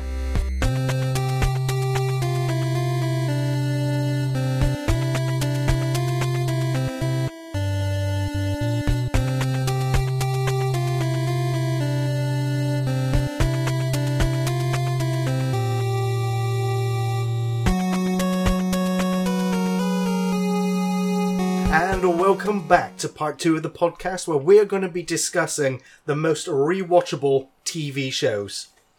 Now, not really discussed how we want to do this. Do we want to all do our honorable mentions and then all do our countdown five to one? Can, or- I- Yeah. can I first explain what? Because it was me. Because I chose. Of course, this. yes. Yeah, yeah, yeah, yeah. So, so obviously, um, Andy couldn't make this podcast. He's been a very busy boy lately, and been on holiday. Hi, Andy. In case he watches this back, he's not in the chat 'cause he never comes in. yeah. Um, but um, yeah, I, ch- I chose the theme for this one because of obviously with COVID and being in lockdown and stuff like that. And one of the things I think a lot of people, not just myself, had done was going back, watching, using your time up to to catch up Catch up or with- or Yeah. re-watch things that you hadn't watched for quite a while. Yeah. So so that's why I thought it would be really good theme. A good to have. topic, Yeah, absolutely. Topic Yeah, is yeah. To, to look at and you and you've done like cartoon series, so we're not doing any cartoon Yeah, TV yeah. series in this one because Yeah. you, you've done that recent one about um, your favourite cartoons and things like that. So yeah, so that so that's why I chose it. Yeah. So, so yeah, so we've each come up with honourable mentions. Honourable mentions we and a top five? Yeah, and then a top five each of, of TV series that um that we you know that we've rewatched or really enjoyed et cetera. Yeah. and, we, and Yeah. we would constantly kind of go back to and rewatch. Nice, yeah. Yeah. I got a little bit of trivia for you, actually. Okay. Yeah. um, that uh, Netflix actually re- released some metrics and told the world what was the most rewatched TV show on Netflix during the lockdown. Yeah. Right. And the number one most rewatched show on the platform was Friends. Yeah, yeah, yeah, yeah, yeah, yeah. yeah. I despair The for humanity. easiest TV show to watch You ever. don't need to watch it on Netflix. It is constantly It's everywhere, on. always. It's onto it. on everything. Uh, but the number two show was Peep Show. Uh, number Yeah. three was The Office, the US Yeah. version, uh, and number four was uh, Brooklyn Nine Nine. right. So uh, there was a few other ones on there, but those were the top, the Right, top most that's rewatched shows during Yeah, the, Peep uh, Show the was a really good choice as well. Like I remember watching, like I got into Peep Show like season two, and I really loved the concept. But then, uh, like it was all on Channel Four, and then I just got distracted and went off and watched something else. Nice, nice. okay, so uh, I think do, I'll, do I'll our start- honor- honourable, honourable mentions. mentions, Yeah, last, yeah. So for my honorable mentions, they are, they're on here if I've ever watched at least one episode twice. Yeah, Uh, but for the most part, there it, most most of my honorable mentions I've watched. at- I've watched once for sure, and these are ones that I would consider watching a second time. Some of these I have watched the second time, but they still weren't are not good enough to go on the five that I would really recommend. Yeah, so yeah. here we go: Mad Men, Flight of the Conchords, Twin Peaks, Breaking Bad, hmm. Star Trek, any of them. Anyway. X Files, The Good Place, Garth Marenghi's Dark Place, American Horror Story, Supernatural, Dexter, Better Call Saul, The Witcher, Spaced, Misfits, What We Do in the Shadows, Stranger Things, Deadwood, Game of Thrones, Sliders, Band of Brothers, Bottom, and The Young Ones. Band of Brothers. So yeah. all of those, like Band of Brothers, I've watched like four times, Yeah. maybe more. Sliders, I've seen, like Game of Thrones, I've rewatched like six times. You know, uh, American Horror Story. I, I don't watch the entire show, but I watch seasons because it's an anthology show. Yeah. yeah, yeah, But now that all those shows have started to intertwine, uh, it's made rewatching even more enjoyable. Uh, but yeah, those were my uh, my That's honourable mentions. Right, yeah. Yeah. Sorry, I need to put my glasses on. Getting old, I'm afraid. Need to put my glasses on for this one. So my honourable mentions. So so mine. Some of these though are um, series from my childhood Yeah. that I can like very very much stick in my mind of being series that I really kind of got into and and had to watch and, and things like that. So um so s- yeah, so there's a mix of mine ones. So again, Star Trek. Um, Sweet. all of them. um, All I- of them. All of them, yeah, all of them. Um, and uh, I have put friends on there because I actually I do. Um, we joke about it, but actually, I don't. I know you do, whatever. But if there's if there's nothing on t- else on TV, and if I'm bored, I've got nothing else to do, Yeah. and I want a bit of a laugh, I would put Friends on. Sure, sure. Yeah. Um, so Quantum Leap. Nice. That. Yes. That's so good. Um, Battlestar Galactica. Um, both the original and Nice. uh, the the latest one. Um, Umbrella Academy. So it hasn't made that one into my top five. Yeah. Yeah. Right. Uh, with The Witcher. Um, ER. Wow. Oh yeah. I was Loved only thinking of ER. putting that on my honourable mentions Yeah. today. Just how I mean, I used to watch Casualty, but He casually I almost on my preferred list. ER to Casualty. ER was the Casualty. American. Yeah, American yeah, was the one? American one with Yeah. um, yeah, it, it, it, I loved that show. I was obsessed. Dexter, Yeah. yeah. Um, I've this controversial one, but um, actually, I'd like to put like all the Marvel series ones that have come out. But um, Sure, sure. um, I I went through all the Marvel films and I needed my Marvel fix because I was like, so I watched Agents of Shield. I know, I know, controversial. You did. You did. But I did. I went through it and I actually quite enjoyed it. Sliders, like you. Yay. Misfits, you put on that. Yes, um, Obi Wan. Um, from childhood, the Waltons. nice. The yeah. The Waltons. Waltons I used to love, and the Sullivans, the, The Australian I don't show. know that one. So this is That was like two o'clock on a channel three during the week Yeah. show. But but was. this is because I'm a lot older than these, these Yeah. guys. So uh, this is um I sorry, I, um this is uh, when I was a, a kid and I used to come home from school. I used to come home for lunch from school, and it was on at lunchtime. Yeah. And my dad used to prepare me my like lunch ready, which was I was obsessed with uh, you know the tins of beans and sausages, Yes, yeah. yeah. beans and sausages on toast, and watching the Sullivans. Oh. That's what I did at lunchtime. Yeah, I had no idea what was actually going on in the in the It, story. it I was just uh, knew that the wartime. It was Second World War set in that Second World War. But it was an Australian show, kind But of it's like- before Neighbours and all that. You're sitting there at the lunchtime just watching this episode of this family talking about what they're going to deal with Yeah. the World War II knock on, and you're just like, I have no idea what's going on, but it's is really enjoyable. It was. It was. Of course, it was brilliant. um, uh, I, I actually really enjoyed Superman Lois, Okay, yeah. and I could watch that again. I watched it, but if I missed an episode, what the Dean No, Kane no. one? Yeah. Dean Cain and Teri Hatcher one. Um, well, that and the latest one. the latest one, yeah, Okay. the latest one was Um, pretty good. So I love all of those ones. Uh, seaQuest DSV. Oh Uh, yeah, I used to love that. I felt that Roy was kind of like didn't go Yeah. on long enough. yeah, was that one season? I think. Yeah. uh, no, two seasons, two? but Maybe the, the second one he left. That's right. Yeah, Yeah, they- they yeah, got yeah. in, and it wasn't um, the Michael same. Ironside. Yeah, it it, wasn't yeah, the same. yeah. Um, Wonder Woman. Yeah, Loved Wonder Spin Woman. around on I wanted to be Wonder Woman. Um, Blake's so some old ones now. Blake Seven yeah. was like, and I'll put in there like uh, Space 1999 as well. Of Was- course, uh, I yeah. used to love watching that. Yeah. Um, Babylon Five, which I actually have on. We've still got all the VHS. VHS tapes of Wow. Babylon Five. got- I, I like. I don't want to go off on a tangent because Babylon Five is like a huge thing, but Mm. I, I, I, I know I should have got into Babylon Five. I like Star Trek, Yeah, Battlestar yeah. Galactica. Why have I? Why am Why I not you not into got it? into Because- I tried watching like two episodes and I was like, man, because I it's have no idea what's going on. It suffered the same fate of Deep Space Nine. I felt that. okay, it was around the same time, wasn't it? Well, uh, well, no, before- it no, was, it was it was actually on before TNG about Yeah, TNG yeah. time. But where we were used to Star Trek flying around on a spaceship going to different planets, with Babylon 5, we're stuck on this space station and we're dealing with the political intricacies Yeah. of all these species. Yeah, but I mean- we were like 13 years old and we didn't understand the non I suppose, Minbari yeah, yeah, yeah. war Yeah. and how it had a political Okay, so I need to. I just need. To, the thing is, I'm so worried about going back now and starting Babylon No, Five because there's so much of it but and hear me it's out, so it's long. But, but Yeah. hear me out. This is why, like seasons two and three got a bit more actiony, a bit like Deep Space Nine's, Yeah, yeah. you know, Cardassian War, where they had the war with the Shadow.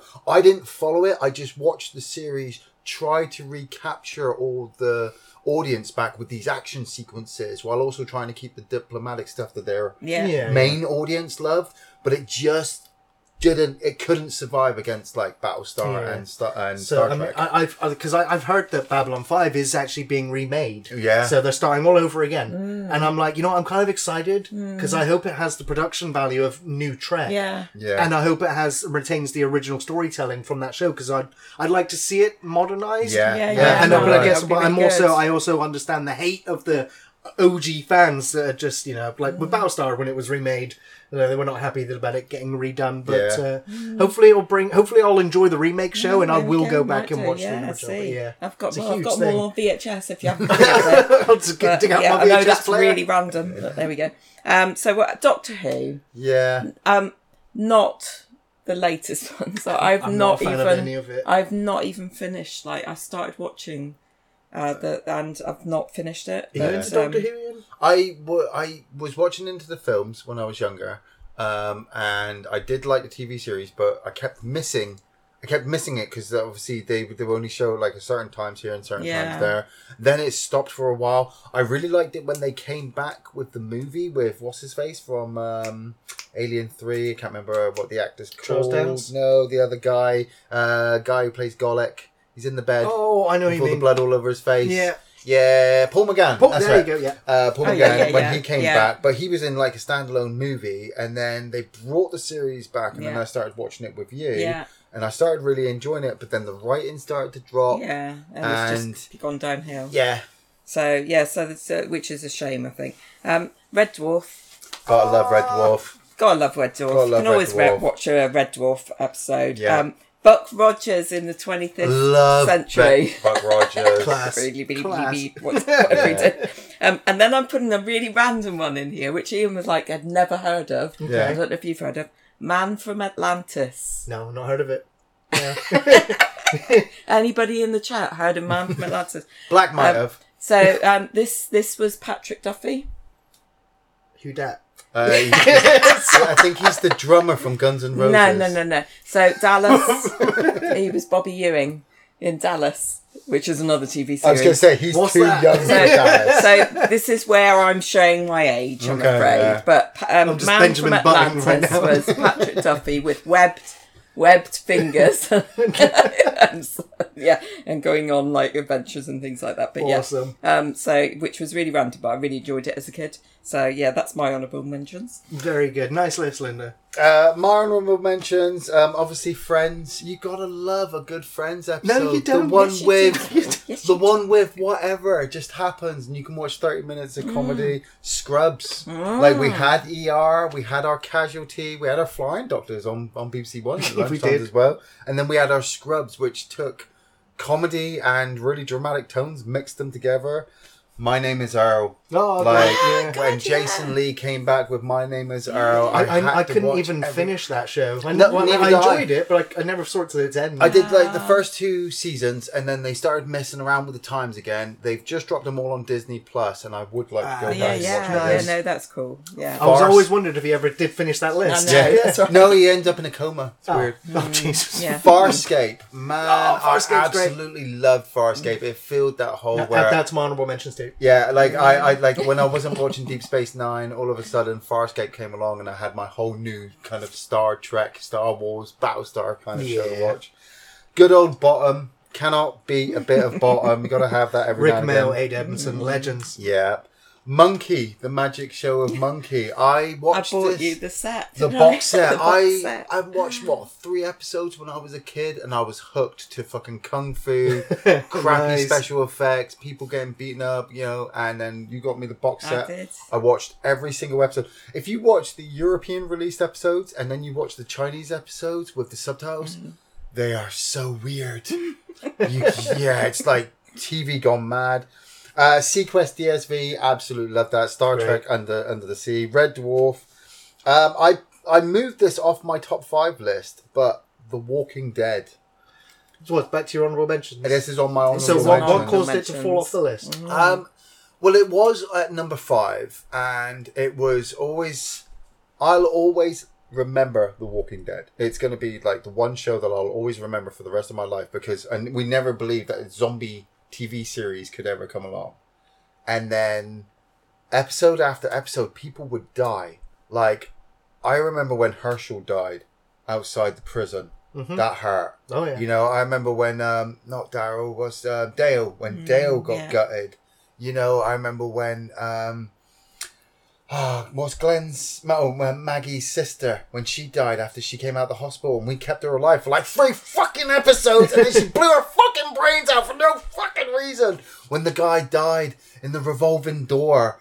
You know, like there's reasons why I can't go back and watch this series. Because it's too brutal. But they- Like, They it's too just, ki- traumatic. they just ki- kept killing off But really popular characters. Oh, I know, I know, but 110 that's- reasons to go back and rewatch that series because it's just. But I, I, I've, I mean, uh, well, we'll get into the Walking Yeah, Dead a yeah, little yeah. bit We more in a will, we bit. will. that's that's that's and any animated TV kids show on I could rewatch. Sure. Like I recently bought re-bought. oh Um, my god. I bought Thunderbird complete DVD box set, Captain Scarlet complete DVD box set, Space Precinct ca- uh, complete box set. I've got that with my Batman anime, uh, my Batman animated box set, and my 1966. An- uh, I Batman. thought I'd put a ban on him buying more. Yeah, yeah. But I did. I bought that. You did.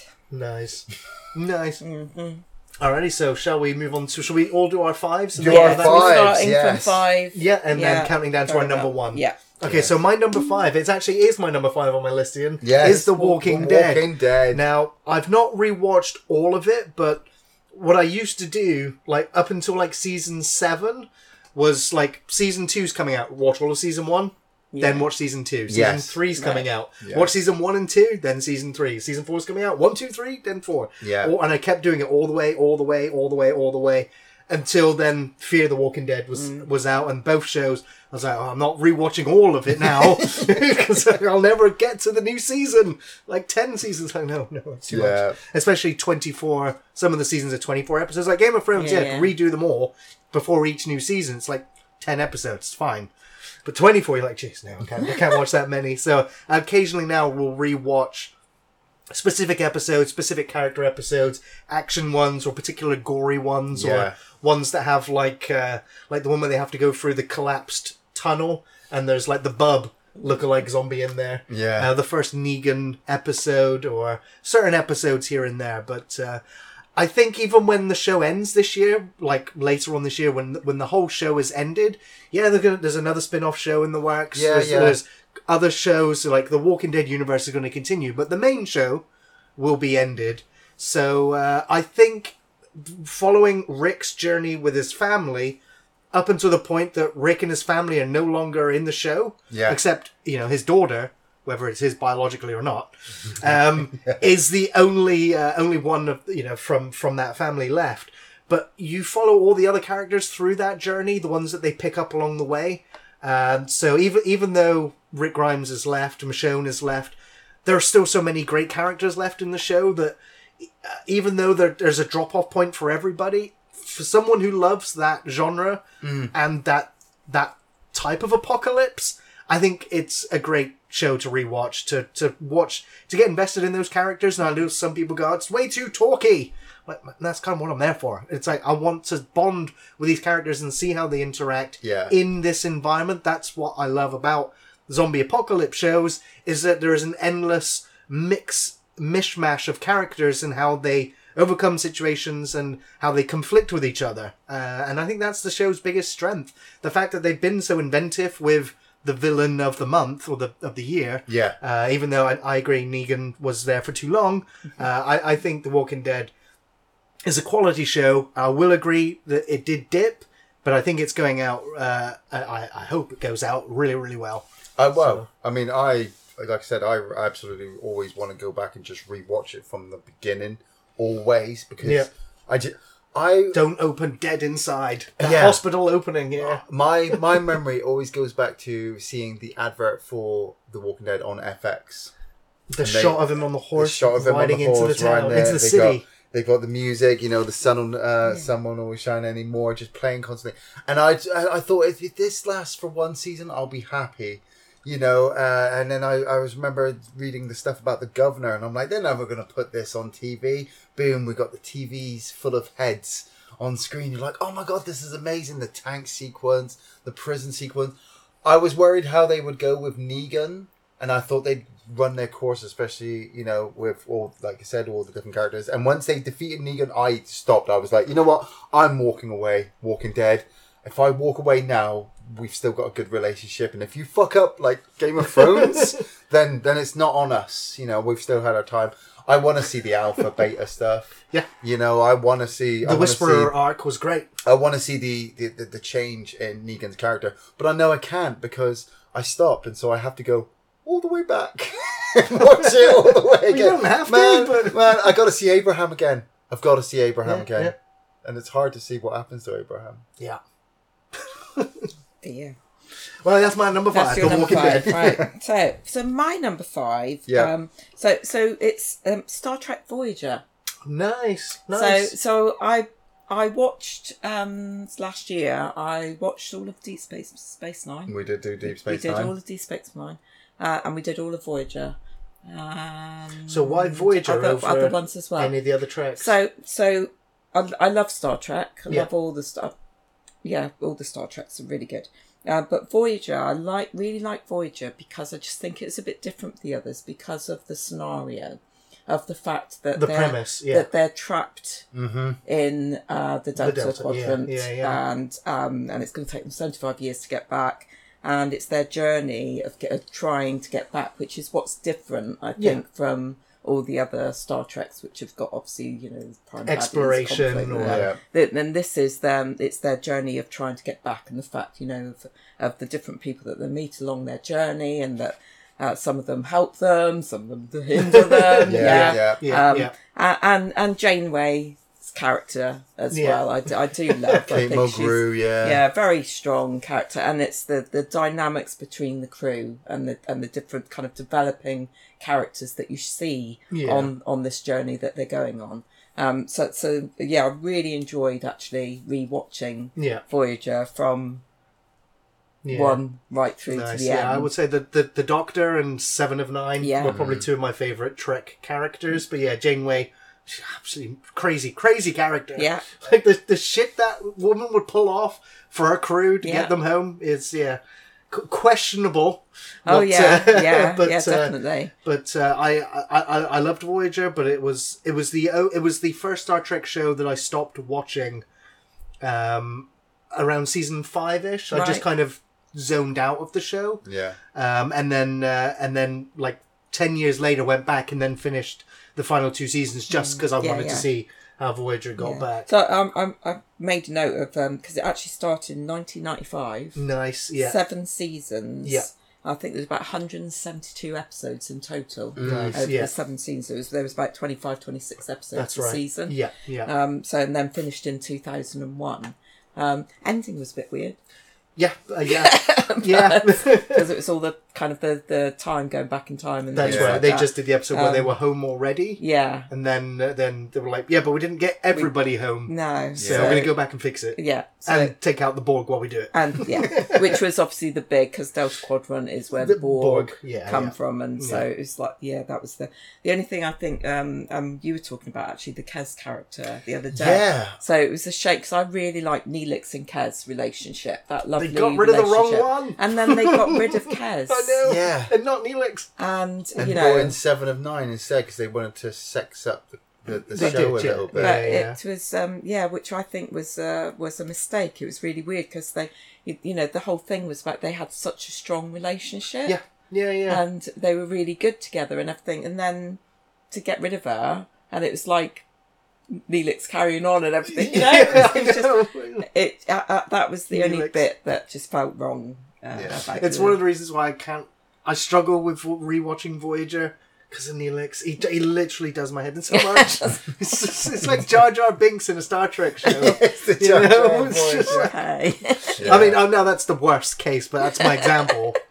But uh, yeah, I still love Voyager. I still did. yeah Uh, my number five, like I said, I, I removed Walking Dead off this. Actually, I, I So had what was it replaced with? well, I had South Park, and then I got told off for putting animated on there. So I yeah, we're doing South strictly Park no off. he animated. kept on saying I want to put this in no it's animated Uh, Yeah. Rick and Morty would be Can't on my list that. too. Yeah, like yeah. Five Somebody, times. We're somebody not doing said animated. somebody said Archer that we were speaking to, and we were like, no, Yeah. can't do animated. Um, and I removed seaQuest DSV off there, and then I removed Walking Dead, and I replaced it with Ash versus Evil Dead. Nice. Three seasons starting in 2015. Like I, like I said, I had five different, three or four different shows on here, and then today I immediately was just thinking about Evil Dead. Or actually, I was thinking about the Chucky TV series and wondering if I would rewatch that. And I thought, Yeah. well, definitely if there was a season two, and then I'd go back and watch season one and all the kills again, and then all of a sudden, bang, Ash versus Evil Dead appeared in my head, and I'm like, oh yes, I would easily go back and rewatch that. Yeah. You know, like uh was it it was only just last year I think it was, or maybe it was this year, I can't remember.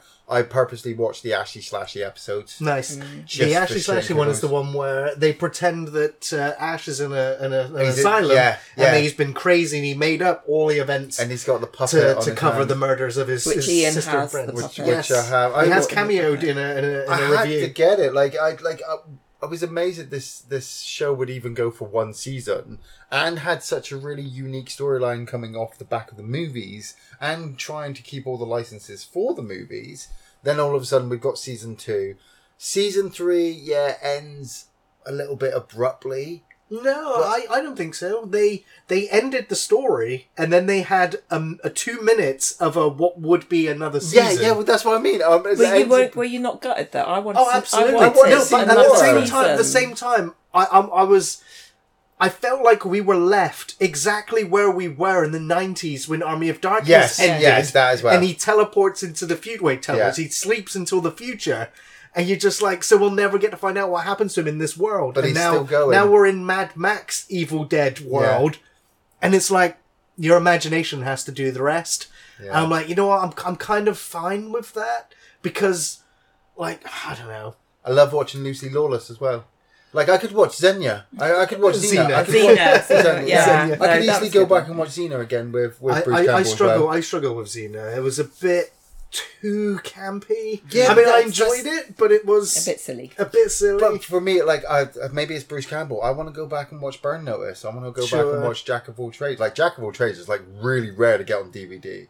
Um, there's like a um, Brisco County. I want to do Brisco County as well. It's yeah, just Bruce yeah. Campbell. Just Bruce Campbell stuff. Just Bruce yeah. Campbell stuff. Nice. Yeah.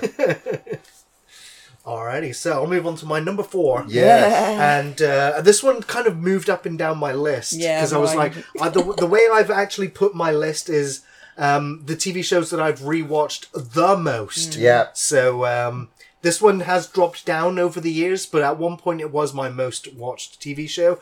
And that is the Joss Whedon universe. Mainly Buffy and Angel and Firefly. Yeah. Uh, yeah, you, you had Sarah Michelle Gellar, Nicholas Brendon, Alyson Hannigan, James Marsters, Anthony Head, David Boreanaz, Emma Caulfield, Seth Green, Charisma Carpenter, Amber Benson, and more.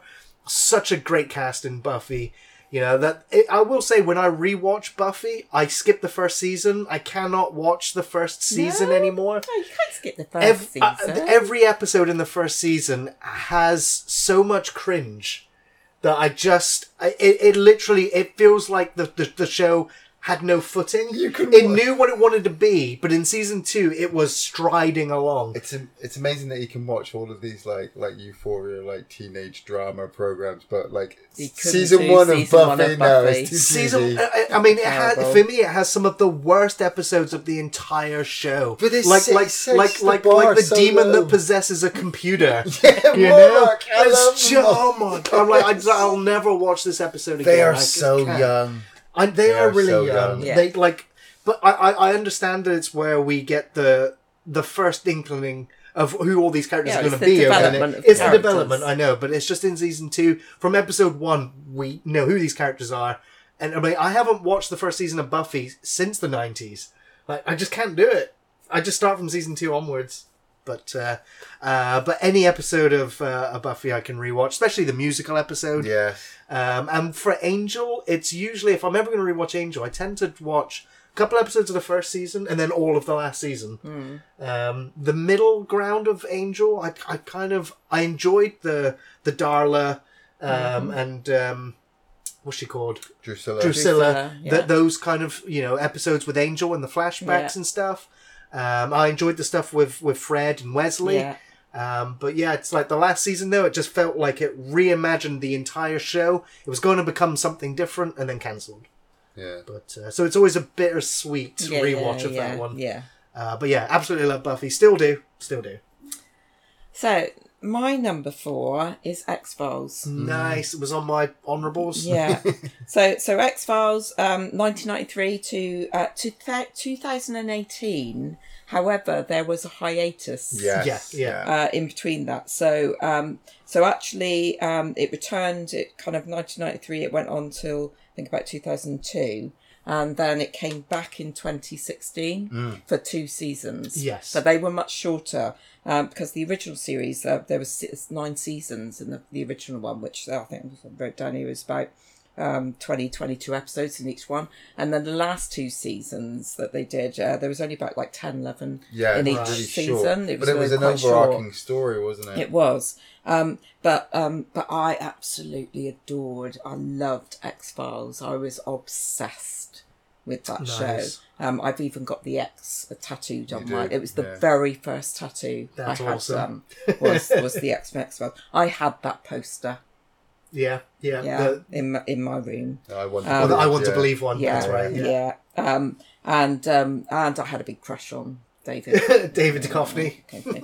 Um, Sorry, I mean both of them were icons. well, weren't they? you, Yeah, you've got a crush Gillian on Anderson. Gillian Anderson, Of you course. know, Oh yeah. God. so um so it, it it was just so gripping and i think it was because um, i was really into all the kind of like Oh, the things that- paranormal, Yeah, super, and stuff like superstitious. it was you know always stories, always interests me so as soon as yeah. this series came along it, it instantly grabbed I- me also, because there was nothing else like it, really. no, not there not, wasn't. not on that level. No. Because it, the, the writing was smart. The Yeah. characters were intelligent. This was the FBI dealing with these strange cases. Yeah. So yeah, it was it was fascinating. yeah so so anybody not seen it obviously um played mulder and scully were fbi agents that were uh, Mulder had been uh, segregated to the X Files little office down in the base bottom of the FBI, which is all about these X Files, which are kind of unsolvable cases Yeah. that have a paranormal kind of twist on them.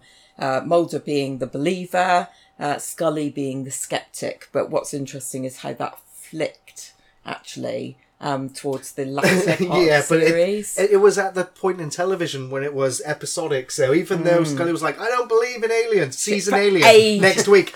I don't believe in aliens. It's like, what happened to you between Scully? for ages, she was like skeptic, Yeah. no, it's not real and stuff like that, and constantly, and it was Mulder trying to convince her Yeah. and everything. But actually, is when you get to the latter series, Yeah. then she actually became the the believer, Yeah. and he actually became the skeptic. How so, does that work? so quite quite Because I've, I interesting. realised I've not it- seen the revival show. Well, Oh, so have I've you not? seen Right. it. Well, yeah, it was the later basi- seasons, he was trying to find his sister, wasn't he? Always. Well, she no, had been that that kidnapped. was that was the original. That was Yeah. kind of the the original. The first the first series were about the fact that you know, the reason kind of why Yeah. he'd got into this was because his sister had disappeared, But it and so he was convinced that she'd been abducted by aliens, or there was some sort of conspiracy going on, and that the, the government were hiding the fact that they're you know that uh, that aliens were real and. And that there was something going on, and so that was the kind of the. But that's what I mean. The, the, the, it turns out later on in the like His season, sister the later seasons. been abducted. Well, she had been abducted, but she'd been clung by the government, who weren't. They weren't really aliens. It was the government who were behind it the whole time. Yeah, yeah, like this yeah. And- whole secret, you know, how to stay yeah, rich. and and of. actually the the smoking man mm-hmm. because so the, oh, he he died of- like four times. yeah he was this consistent thing who happened to turn out to be Mulder and his sister's father. He was. Did you not know that, Gary? Yeah. Oh, sorry. Spoilers. Um, spoilers. yeah, so he actually was Mulder's father and. Right now, I also need to go and Mulder's rewatch it. Yeah. Did the writers know this when they were writing the first season? Oh. No, actually, no, actually, I think his father is still Mulder's dad, but the cigarette No, no, smoking no. man The s- cigarette made the smoking daughter. dad. No, he was Mulder's, Mulder's dad. father as Oh. I'm still shocked. Um, Go and yeah. and and it was kind of like it was yeah it was really weird and so it was this journey kind of all the se- series that you went through of you know there was obviously the underlying stories going on but then putting in these really interesting episodes of of lots of different kind of paranormal things that Yeah. were that they were investigating and, and looking at Yeah. so um so yeah really gripping i'd, I'd love to actually I mean, it's a lot. Eleven seasons Damn, yes, in total. I would actually love to go back from the beginning. Yeah, and, and work watch my it all the way again. through a, again. Again, again. Yeah, Yeah, again, yeah. again. So, um, so yeah, that was my my number four. Nice. Uh, my number four is The Sopranos uh, from 1999 to 2000. Um, seven seasons. Like, was it seven seasons? I think so. But, but I got into The Sopranos late. Like, it had already been like three seasons in, and I just happened to catch an episode one night. I was in the middle of my kind of Scarface, Goodfellas, Godfather kind of trilogy thing. And I was like, man, this series is just so good. I need to watch more. And I, you know, obviously, when it first released, I had to wait for them all to come out. So for like years, all I wanted was the DVD box sets. I need to watch a DVD box sets. I haven't seen season one. I'm watching season five, season six. You know, I need to go back. I need to go back. And then and they kept the price going up. And then I finally got all the box sets and I watched them all the way through. Didn't I buy it for you? You did, you I did. did buy no, Gary bought me season one as well on, on DVD. So I've got season one on DVD, and I've got the complete season on DVD because I'm not going to throw it all away. But man, such a great TV series. I mean, some people talk about The Shield, some people talk about The Wire. Anything that appears with HBO, that old school HBO black and white Yeah. noise on that's a great TV series. Yeah. If it starts with HBO, it's a great TV series. Uh, James Gandolfini playing uh, Tony Soprano, head of a mob family. The one episode that always sticks with me and will always make me go back. Actually, two episodes. Sorry, two episodes. There's loads of episodes, but the two episodes that always make me want to go back and rewatch the series is there's an episode at the end of season two where Tony's sister kills the main villain that's been trying to kill Tony all the way through this season. Like this guy's come out of prison, he's come back, he wants his spot again, he wants to get back his own money. Tony, who's the boss, kind of has to pay dividends to it, but this guy wants to remove him. So he tries to sleep with Tony's sister to get close. And she ends up killing the guy at the end. It's such a shock. You're like, oh my god, that's that's absolutely brilliant. And Tony, you know, Tony has to deal with the body, but you can tell that he's kind of laughing inside, like, I to kill this guy. The other, the second episode is the one where he had to kill uh, Christopher Moltisanti, his cousin.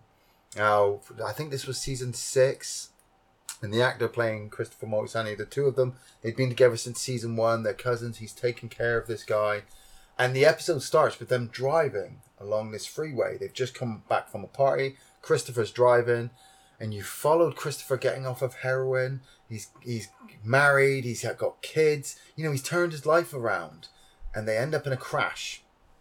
And Tony's come out of the car. He's come around to find Christopher. He's Christopher's stuck in the car. The the, the steering wheel's like crushed against his chest, and Christopher basically explains to him that he's high on heroin, and if they do a blood test, they're both going to get in trouble. So Tony had to kill him. He basically puts his finger and thumb over the guy's nose Yeah. and makes him suffocate in the car. And then spends the rest of the episode telling everybody, yeah, he died in the accident. and you've sat there knowing He he's suffocated just, him. he's, suff- he suffocated his own cousin so that he didn't go to prison because there's the head of a mob, mob family. Oh course, man, of absolutely course. brilliant. Like I said, I could go back and I could rewatch it. Kind of the same thing with Buffy, like you said. Like season one is a bit cringy, Mm. And I always feel like sometimes that's because they never know if they're going to do a season two, season three, season four, whatever. Yeah, they were finding their footing as to what the show was going to be. They knew what it was going to be about, but Yeah. what it was going to be. But Yeah. that's that's why I'll always go back and I'll watch season one of Sopranos or season one of Buffy because I like to see where we originally came from. Sure, sure. Yeah. Yeah. Nice, nice one. Yeah. Uh, well, we did already discuss my number three on the list. Yeah, well, I've Uh, got a couple as well, so we're gonna. Nice, Yeah. yeah, yeah. My, my number three is Ash versus Evil Yeah. Dead. Oh, yes. Uh, when I remembered it, I was like, "Oh, it's number one on my list." I was like, "Wow." Actually, I've only seen it all the way through four times, so I was like, "These other ones." Four. I know all three seasons four times. So I was like, "But these other shows, I've watched from beginning to end even more than that." So it fell down to third place for me. Uh, even though I'm riding high this year on Evil Dead with the game coming out, Yeah. with the Evil Dead Rise coming out, uh, it's got test screenings this this weekend. It does. Um, so we're probably going to hear some rumblings uh, on on the internet about Nice. uh, reactions from it. Sam Raimi and Bruce Campbell are are heavily toting the new film, yeah. uh, even though they're not in it. that they they've seen it, they've talked about it, and said it's buckets of blood and gore. You're going to get Evil Dead, whether you like it or not. So, uh, but Ash vs Evil Dead, yeah, 2015 to 2018, three seasons, absolutely loved it. Great cast, great performances. Like they they captured the horror of Evil Dead One, They did. the comedy of Evil Dead 2 and the scale of Army of Darkness in every episode. Yeah. You'd have something horrific happen and then and then you'd watch watch Ash go to the sperm bank to try and track down all of his donations to make sure the evil the Evil Dead couldn't make any more Oh, clones man. or copies of him and the ensuing carnage that happens. Man, I felt really bad when his dad got killed in the car. You know, I've, son, I've got something very important to tell you. And then the Delta just hits him. What's But about but it also hits him a second time and squashes his head. Yeah. It's like, God damn it, Lee Majors. It was so good. It was so good. The way they rebuilt the cabin, the way they redid Henrietta. Um, yeah, the the Ruby storyline. It for me, it, it has its highs and it has its lows. Yeah, it's the strong. It is a strong point, but it's also one of the weakest points for me, especially because Ruby. Sorry for spoilers. Uh, Ruby is is a bad guy who becomes a good guy who becomes a bad guy. So it's just like she flip flops as a character, or as, as her role Yeah. changes because of timey wimey stuff. But, but But- that's mainly also because she's like shacked up with Robert Tapert. Well, of course, yeah, yeah. So yeah. his name's on it, she's gonna get in the show. Um, but uh, for me, our, uh, Ash versus Evil Dead, we never thought we would get more Evil Dead after Army of Darkness. Now we got three seasons. For me, it's like we got three whole movies. Yes. Now, despite the fact that it ends almost like Army of Darkness ends, where we're not going to get any more, uh, I, I- I think whenever I do an Evil Dead marathon, knowing I've got three seasons more to go through after the films. It's great, absolutely great. I know I will rewatch this show mm-hmm. more than I already have. Yeah. It's it doesn't get old. Yeah. So yeah, that's my number three. Oh, cool. Right. My number three is a really guilty obsession at this moment in time. Oh, It's what I have been obsessed about. Yeah. I come home from work, Yep. I have my tea, and then I watch Stargate. nice. Okay. So is it still going, or is it? So what? So what happened is basically, I- obviously, I've, wa- I've watched it like the orig- when it was originally on FX through, and I've watched Stargate Atlantis as well. I love both both shows. Jason Momoa, obviously, in Stargate Jason Atlantis, Momoa, yeah. Just that. um, and um, so what happened is, um, I noticed it was on. I think it was from season five. Mm. Um, that I suddenly noticed it was on some On Sky, Sky, channel. Sky Channel. And so I th- thought, and it was six o'clock, so two episodes from six till seven, and then seven till eight. So I thought, Nice. ideal, help me wind down from work and everything. And I just got obsessed nice. with watching it. So I've watched it all the way through. So, um, so Stargate started in 1997, finished in 2007, ten seasons, about 20, 22 episodes in each. Um, also, there's two films which I just You Just bought on DVD. I bought the Stargate movie. I'm thinking, awesome, Kurt because- Russell, yeah. Not that one. no, not that one. the made for TV ones that came at the end Sure. Nice. of, Yeah. of the season. So um yes, I and I've I've just loved rewatching it. I've just been like, 'cause I actually bought it for my mum. I bought the box sets for my mum Okay. some time ago because she loves it as well. it as well? Nice. Okay. Um, but but so I've watched through till the end of the season. Like I say, I bought the DVDs uh, to to watch. I've watched the first film yesterday, so I've still got one more film. I watched the Ark of Truth yesterday, so I've got the the second one to watch. nice. But um, but it's so after they finished thinking, they started it again. From so it's all being The told last again. episode, and then they We're starting restarted again straight away. Wow. Season one, episode one.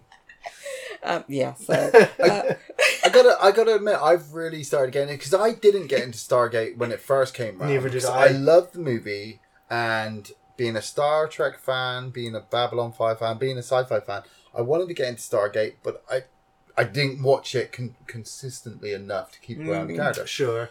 Watching it now, like I'll come home, I'll sit down, Linda's got Stargate on. I'm just like, all right, okay, we're watching Stargate.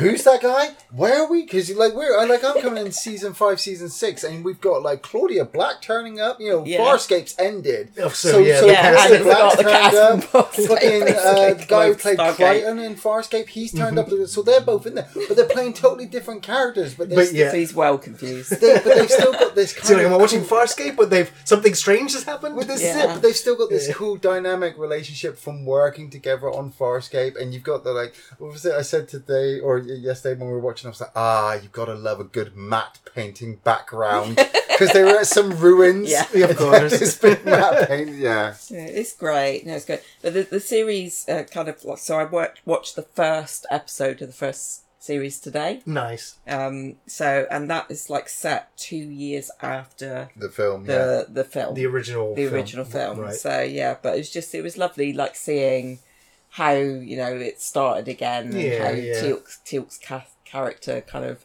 came into it and everything and setting up the, you know it, they- Teal, Ja- uh, Daniel Jackson, um, Sam Carter and uh, Colonel O'Neill, Colonel. O'Neill. Um, What's what's the is it? Um, Anderson playing O'Neill. Richard Dean Anderson. Richard Dean Anderson. MacGyver. Like I hated him when I first watched him because I'm like, you're not Kurt Russell. Yeah. You are no way Kurt Russell. same Jack character, O'Neill. Jack yeah. O'Neill in Stargate is amazing. This character, but as you follow this O'Neill in the series, I feel that O'Neill actually becomes him Yeah. Than more so than the Than Kurt the Russell original. character. Okay, like I really like the Kurt Russell character. Don't get me wrong, but Me too. O'Neill I always remember from the TV series Mm. because I got more. I understood him more. I got Yeah, yeah. but, I, Nice. but I love the characters in it because you know, they are like and and O'Neill is you know he's is this this quirky side to him isn't it? this sense of humour that he has this sarcasm Yeah. Right. that, that that's just yeah very good. Um, Mongo Mongo. So I just read the thing about there how he didn't get on with when. So what happened basically? I can't remember which season it was now, but um, so Richard Dean Anderson kind of stepped back, and uh, so O'Neill's character retired again. Sure. Actually, he was brought out of retirement Yeah. the original. yeah, Yeah, yeah, yeah. But um, and uh, that's when uh, the guy from Farscape Mm. so comes in as uh, uh, Cam Mitchell right. um, to take over from that character and um, and yeah that I, I remember when that first happened same as Mongo Mongo I was like a bit oh no I'm so used to Jack O'Neill you know way, how yeah. could they replace him with but actually watching it the second time now yeah. I've actually I, actually It's fine. it's fine Okay, and, nice. it, and it and it does work and uh, the dynamics and with the the actress that comes in from Farscape who's Claudia um, yeah. yeah. um, Vala Maldoran. Yeah, and uh, you said like I'm not, I'm not sure about her character because Yeah, she's 'cause a bit she's- childish and stuff. yeah. yeah, but it works. Because she's not human. She's Sure. She's an alien. she's, she's from another. So when you- yeah, when you compare her character in Stargate to Aeryn Sun in Farscape, like Aeryn Sun's like a, this badass woman alien who's ready to like pick up a gun and kill everything, where Vala's ready to just have fun. She's like she, Harley she is Quinn. this fun Nice. like she's a thief. totally You Yeah. know, she's she's constantly stealing things and stuff like that. but they've kind of brought her into the group, and they're kind of like, and she's. You know, been accepted into as, as one of the SG team, and that's been really good for her and stuff like that. So, so I really loved yeah. rewatching it. It's just Ideal, yeah. yeah. been very enjoyable. Yeah. Uh, my number three, um, we've already gone over it aga- uh, once, I think twice actually, but I'll, I'll do it a third time because it is just that good. X. Files season. Uh, uh, my number three, like I said, eleven seasons. I, I, I. There's just so many good episodes in like the first three or four seasons. Like Tooms. Tooms Oh, is they're great. Tooms is Yeah. so Absolutely good. Both episodes of Yeah. Tooms when he like uh, when he first comes out and he gets captured, and he comes out the second time and he's got this whole revenge thing against Mulder. I said to Linda recently, I really want to go and watch their um, extended TV movies Oh, that the they movies, yeah. made, like the There's unopened file. Yeah. Um, and then you I have want like to believe. yeah, where he, he well no uh, no I mean the um like the So there was two movies that were made. no, it was this. It, uh, what I mean is the special episodes at the end of the seasons. Like uh, season one, you had Mulder meet the Navajo Indians, and they found the train car in the desert. And there's like three episodes following all this stuff, and you thought, oh, it's going to show us more aliens, and actually turned out to be the government fucking around with us. You had like eight, uh, episode eight two five seven one, uh, which is another train car episode where he's trying to get on there, and he meets up with Krycek again.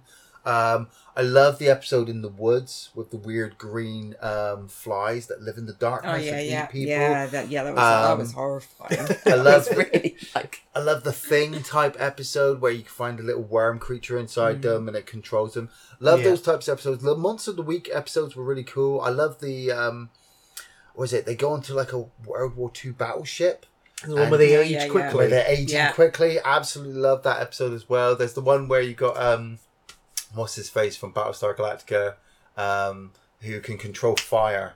And he's Oh, kind yeah. of laced like the whole Yeah. f- house Oh. in like a weird chemical, I can't which remember. kind of sets fire to stuff. Uh, he was in Supernatural as well. Of course. Yeah, I can't remember that. they all bounce between shows. there is some brilliant episodes. Yeah, like it's like what you said. We probably easily, I think we did actually a couple years ago do a massive. You guys did. I remember you telling me. Yeah. going all the way through and watching it all because we Yeah, did the do film it because the new well. shows were coming. The new Um, seasons Yeah, coming that's out. right. Yeah. Yeah. But yeah, some episodes are a real drop where you're like, oh, really? The story's. I don't remember this story, and there's a reason why I didn't Yeah, remember yeah. this story. But some of them really pick up, and it's David Duchovny and Gillian Anderson the whole way. Yeah. Yeah. Hell yeah.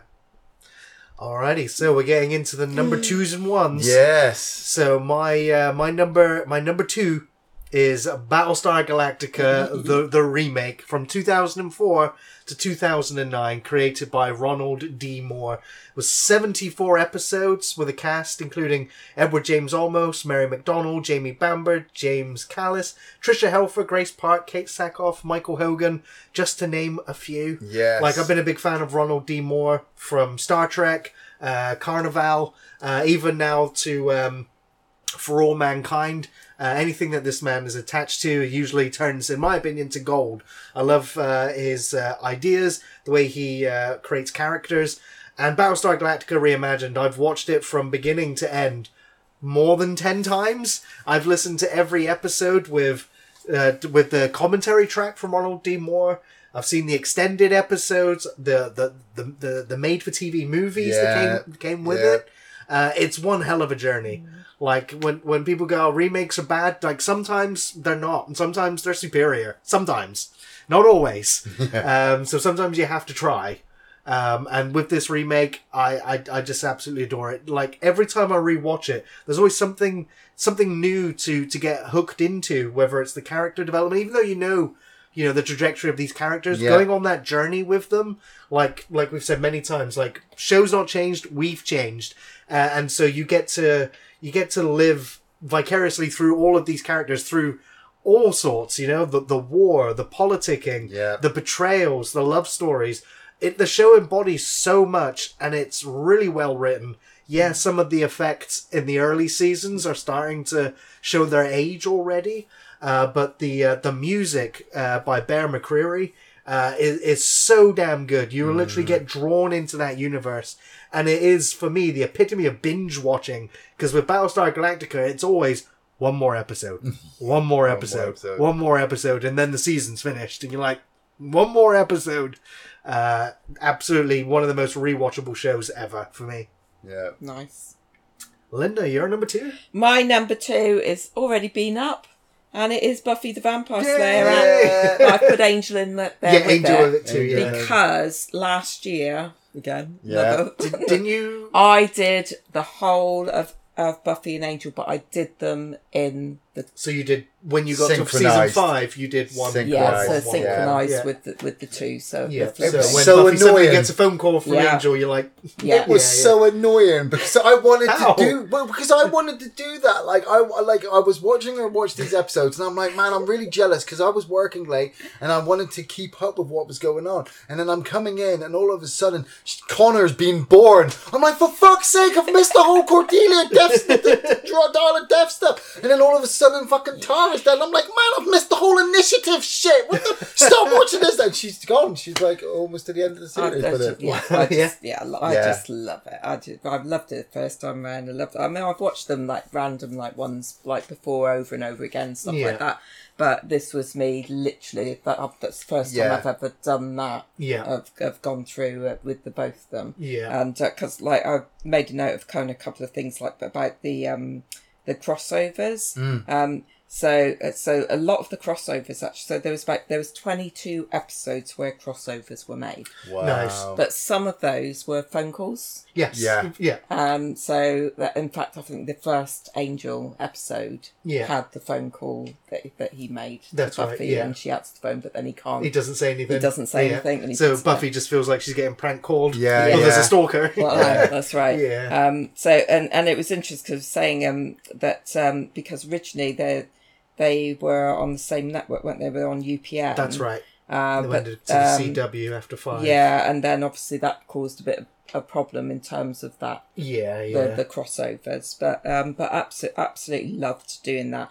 And and it was a bit gutting the end of Angel. it was. I just Now- felt like there was it just I, I've made my peace with that ending, Mm. and I, I think it's. I, I, I mean, I've done a, like a whole turnaround on that ending. I think it's the best way to end Angel Mm. because the, the the way Angel ends is the epitome of everything that the character is doing, Yeah. and that's fighting, Yeah, fighting the good fight the good co- yeah. right till the end. Yeah. Even if it, even if your opposition is overwhelming and defeat is imminent, mm. keep fighting. Yeah, And totally, so that's the way they go out. And I was Yeah. like, that's kind of beautiful. But it's still what it. I know you still want to know more, and it's because it was more. because that episode was so soul crushing as well because of the deaths that occurred. I Yeah. do, I do think it's a bit harsh though, but like I'm looking back and realizing that like it could have been so much better if Joss Whedon hadn't been fucking with Charisma Carpenter's fucking. Well, Yes, I know, I know. The, the whole time. behind the scenes stuff that's come out is is horrible. Yeah. Not to bring it down or anything. I know, I I know, know, I I know, know. I know. It's there, but Yeah. I, it's still not going to take away my enjoyment of what Yeah. what what Joss did create. Yeah. Yeah. yeah. Yeah, and I- and I did actually really love. Uh, I I I love the, the you know the character developments in both Angel and Yeah. Buffy, and Yeah. and and the fact that that Angel um kind of fell in love with Cordelia, of all Cordelia people. of all people, but, Yeah. but it was nice Yeah. and it worked. And, It did, and, yeah, because her character evolved too. yeah, and actually a Buffy and Spike Yeah, Mm. um, Yeah. relationship as well, which was I know. Well, I mean, it's well, we've discussed it on the on the Buffy podcast Yeah. we did a few years back. But yeah, that that whole dynamic, and of course, it's always weird because Spike does at one point try to rape Buffy. yeah, Yeah. Uh, and so it's a very dark, very really dark, yeah. confusing and conflicted kind Well- of character. Because Spike is my favorite character, but you still have to go, oh my god. Yeah. yeah. Well, Cordelia did sleep with Angel's son. I know. As well, yeah. Like- so it's like- all kinds of weird. It's all the drama. Yeah. all a bit messed up in places, but still love it. Yeah. Hell yeah. Absolutely love it. Ian, you're number two? Uh, my number two, it's already gone. Uh, you've seen a pattern here, but it, I've got both shows: Battlestar Galactica, 1978 and 2004. I Nice. mean, like I absolutely loved Battlestar Galactica when it first came Same- out, same, and me too, yeah. Like the, the the TV series. Like when I was younger, I just had to keep watching it. Like I, you know, I love Star Trek, but Battlestar Galactica, I had had face in it from A Team, and I was massively I into A Team had as well. a major crush. Dirk Oh, Benedict, Benedict. he Dirk is- Benedict. As Yeah. in my school books, Heart with DB, um, LH. Well, Katee Sackhoff, she, she was able to turn that character around in the remake series Yeah. and just make it so much sexier again. that you were just like, what is it about Starbuck? It's just so awesome. I mean, I bought, you know, the board games. I got an outfit and got married in it. I got wedding cakes for it. This is how, this is how much of the, the series had an impact on me. I can go back, like, you know, I because they started showing it on Horror Channel a couple of months ago, re- replaying Battlestar Galactica and Farscape back to back, and I was watching uh, the 1978 episode where they meet up with Pegasus, and Nice, you've got um, not Beau Bridges because that's the commander from. yeah. Uh, it's his dad, Yeah. You know, the older Yeah, I know, yeah, yeah. And he's he's playing Commander It's like Cain. I chose the wrong week to quit sniffing glue. yeah, he's playing Commander Cain, and he's like, "I'm gonna fly my, uh, I'm gonna fly Pegasus down there. You can't take on three base stars at the same time, and the special effects are absolutely terrible." but I was like, "Man, I really want to watch the remake series now, where they fly Pegasus and into three fucking Base stars, stars. yeah. The Adama maneuver into Yeah. fucking uh, New Caprica. That oh, drop ship. It's amazing. Like I love Star Trek, but Battlestar fucking mm. Takes the cake, takes doesn't the it? cake. Yeah, takes nice. the cake. Alrighty. Ooh. So we're moving into number, Number ones. one. Alrighty, my number one. i it is there. I mean, Battlestar Galactica is probably my favorite sci-fi. Probably one of my favorite shows of all time. Yeah. But I've not rewatched it anywhere near as much as I have watched Red Dwarf. we did a podcast on Red Dwarf a while back. Yeah. Uh, but you know, I also think it's funny that both Battlestar Galactica and Red Dwarf both currently sit at seventy-four episodes each. Wow. Um, but yeah, Red Dwarf has been ongoing since 1988, and it hasn't stopped yet. It hasn't stopped. it should no. have maybe, but it hasn't. Uh, Rob Grant and Doug Naylor created the show. Now, famously, they kind of had a huge falling out, and some of Red Dwarf has continued without. I can't remember which one. yeah. Um, but apparently they've overcome their differences and they work together and they released The Promised Land, which came out two years ago in 2020 during the pandemic lockdown. Yeah. And for me, a lot of fans were just like, ah, The Promised Land is kind of mediocre. The jokes, yeah. Is that the one with the cat? and Yeah, it was the whole cat Yeah, yeah. story. Yeah, uh, I, I thought it was great. It was like it was, it, it was a it was a comedy moment. Uh, you know, uh, it, it was the timing. It couldn't have been better. Like the world was feeling pretty bleak. You know, Yeah. people were dying of of this illness around the world, and so just watching this. ir- this irreverent kind of bizarre comedy with these characters I've been watching since the 80s still pull it off. Yeah. Uh, I, there's not a bad episode of Red Dwarf for me. Well, there's maybe one or two, but but even in those episodes, episodes. But, but even in those episodes, there are still great moments. Yeah, yeah, yeah. So it, it, whenever I rewatch Red Dwarf, it's from beginning to end, mm. beginning to end. I don't get tired of it. I don't get old. Weird thing is, once again, first season of Red Dwarf, I think is really cringy. I don't Oh think no, I it think it's actually I think it's good. I think it's so good. I don't think it 'Cause gets it's good just the until two of them. season three There's no or Kryten. season four. Yeah. You know, But- it, it kept it was the simple But- formula that worked. Well, that's it. But first season, I can go back and rewatch because I'm like, I love seeing where they've come, how bad the special effects are, how crappy the script writing is. Until you know, oh yeah, I love it. Yeah, too. Red Dwarf, just mwah. bring more, please. I mean, they said they said uh, a, a year or so ago that yes, there's absolutely going to be more Red Dwarf, and it they said it'll be 2022. yeah. However, it's looking unlikely we're going to see any new Red Dwarf. Might do. Craig Charles has lost his um uh, spots on Radio Four. Oh, so he's going to need need more money. He's going to need some more money, Give and me he's more not Red on Dwarf, Coronation please. Street anymore either. Damn. Well, uh, Linda, you're number one Right, show. so my one number one. Oh, I wonder what my number one show is going to be. Yes, Matt Midgley. Hooters. Okay, it's not Uh, not does. No, my number one show is is Strange Things. nice. I've absolutely loved this. Uh, all the series, uh, Strange Things. Uh, was it started in 2016? yeah, yeah. yeah. Oh my goodness! Uh, Again, COVID disrupting um, the the flow of that. Indeed, Um, indeed. But what what do I love about it? Um, I I love about the fact the era it's set in because The 80s. it's the eighties and it's at the time that, that you know when they started off back then. All, all of them are the age that I was. At that time. that Yeah, time. yeah, Yeah, yeah. yeah. So yeah. so all of the music, all of the you know the the, the things that they're doing, the you know everything just is riding around everywhere on Oh, bicycles. yeah, the choppers, and it, you know, it's the the memories there are just there. Um, I'm wearing my proud Hellfire Club because I need to get Um, one of those. because I, because I, d- I did used to play Dungeons and D&D. Dragons. Yeah, yeah. Dragons. Um, actually, I played AD and D. Because yeah, there's a whole Yeah, sequence of them and stuff yeah. like that. But um, my first character was called Wendy Windblows. Nice. So um, yeah, and uh, and I used to yeah. So I, I was hot into the whole role playing thing back then. Um, not in the eighties. That well, late, la- it was the end of the eighties that Yeah. I got into it. Yeah. Um, so so there's that, that aspects of it that just you know it's, it's just the memories there are, are brilliant, but uh, and the music, but it is just such a gripping show. It does. It does everything It's- on terms of the nostalgia, uh, which captures that really well. Just like the movie posters in the background Yeah, when they're dressed yeah, in Ghostbusters yeah. uniforms.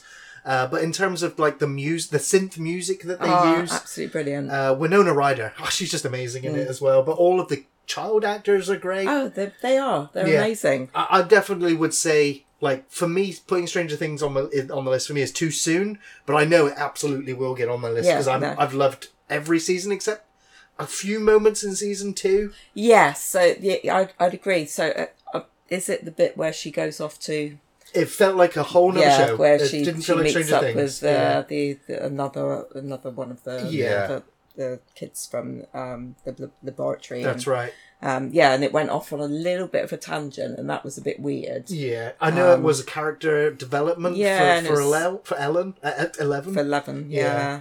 But um, but no, I, I, I just think the uh, the characters in it are just so are so strong, What's- so good. So who's the guy who plays the head doctor? It's not Matthew McConaughey, is it? you got um, Paul Reiser who's in there, and No. I can't remember who the senior guy is. He's, I he's the he's called. he's the senior doctor. He's a really good actor. I can't remember his name, but he's he's really held that position really well. yeah, as and what big and what's evil, you know. But what's 11s. interesting is you you like especially in the latter series, the one that's just kind of come out Yeah. now is um is that you always kind of saw him as the big baddie, Mm-hmm. but actually you start Seeing seeing more layers another of who these characters yeah, are. So side of they're not. Yeah, he's not a two it's dimensional not. villain. Yeah. It's not at all. Um, and so really starts making you question actually um, what he's done and, Yeah, and where he's and yeah, why. and why. Yeah.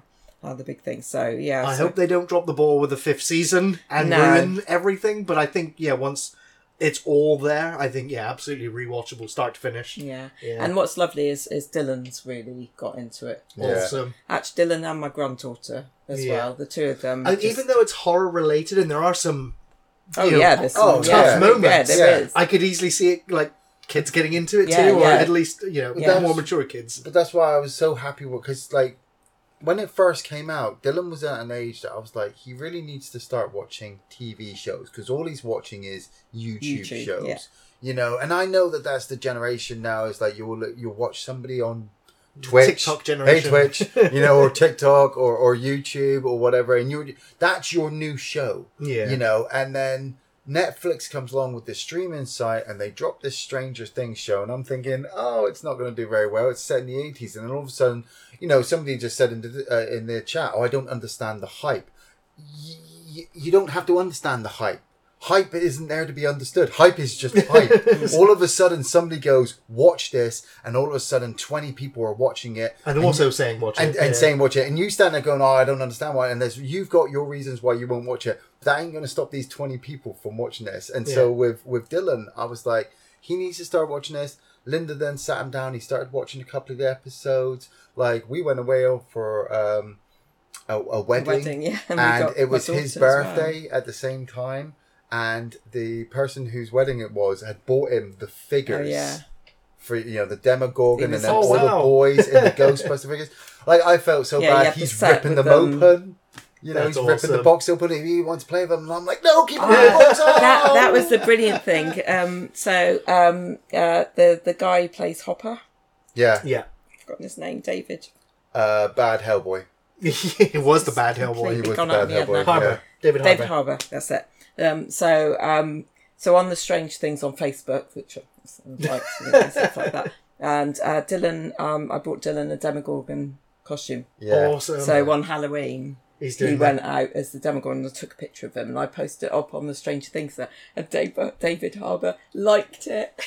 Awesome. Yeah. That's yeah. really cool. Ah, there's little Yeah. things in life, but yeah. So Yeah. yeah, Yeah, I so, definitely. Uh, So Strange second Things This Strange one. Things, I've yeah. already repeat watched it.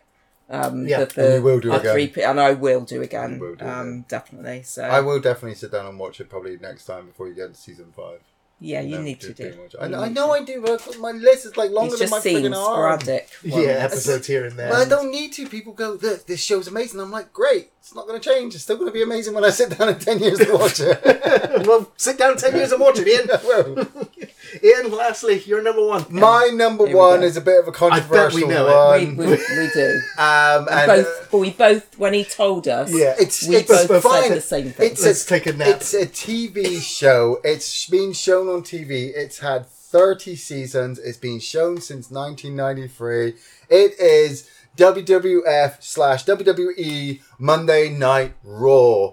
Uh, I obviously I love wrestling, and when they yeah, yeah I, I do love it a little bit. And the thing that gets me, and this is why I, I'm not going to get into a massive rant about why this is a TV show, and I'm not going to get defensive if people tell me it's argumentative. But I will say at one point during 1997 to 2000, there was a Monday night TV war in America. Ratings were fought over channels, you know, and it was all about controversy and cash. And wrestling show Raw was at the forefront of it. Nitro was kind of lagging behind, but you've got crazy ass characters. You've got crazy ass storylines. You've got crazy ass actors. I mean, where the hell do you think Dwayne Johnson learned his craft of acting? He didn't do it on a stage show. He wasn't in theater. No, he was in front of thousands of fans every night, Monday to Friday, performing. Yes, as a sports star, but he was doing his promos. He was cutting his action, uh, his acting. You know, from there you'd go on into movies and like I don't keep up with it as weekly as I should do as like I used to, but that's because You are actually rewatching. I'm going back Rewatches. and just rewatch. I don't mind though. He does this at like at, at night, and Yeah. it- so he'll watch while he gives me a back rub. Nice. So I'm I'm fine with She's it. dozed Yeah. out. That's Yeah. that's fine.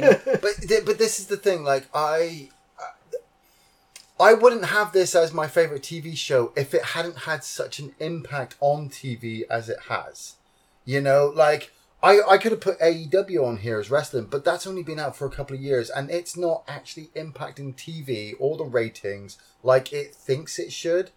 Vince McMahon took a, a wrestling TV show which shouldn't do very well and had every kid from the age of 13 to 17 watching it between 1997 to 2000 for TNA and puppies and beer and chair shots and barbed wire, and it was just epic. And I, like I said, I don't watch it as well as I used to, and it's amazing that it's still going. Three hour TV, three hour episodes now.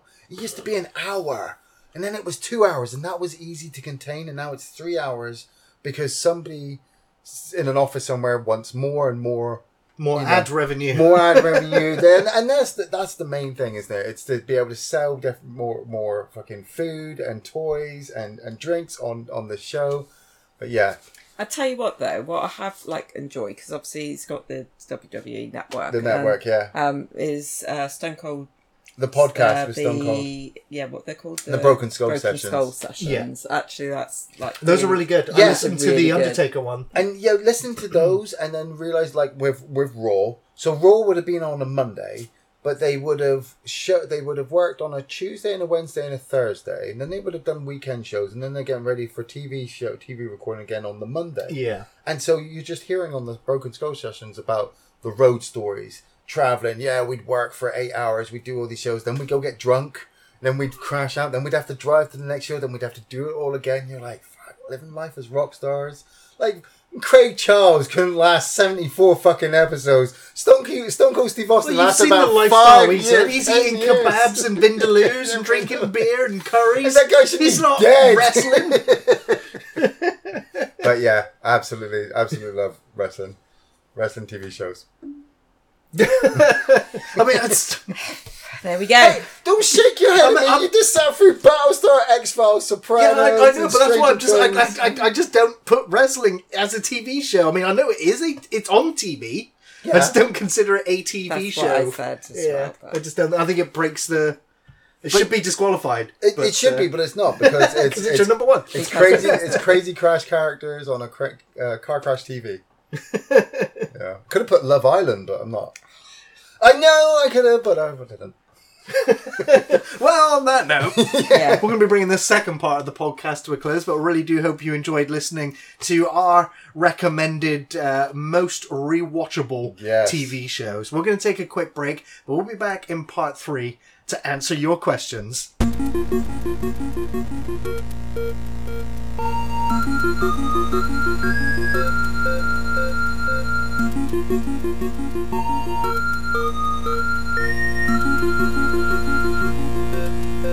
And welcome back to the third part of the podcast where we were going to be answering your questions. Yes. So let's just have a quick look. We have our first question here from Natalie Holbert. What up, Natalie?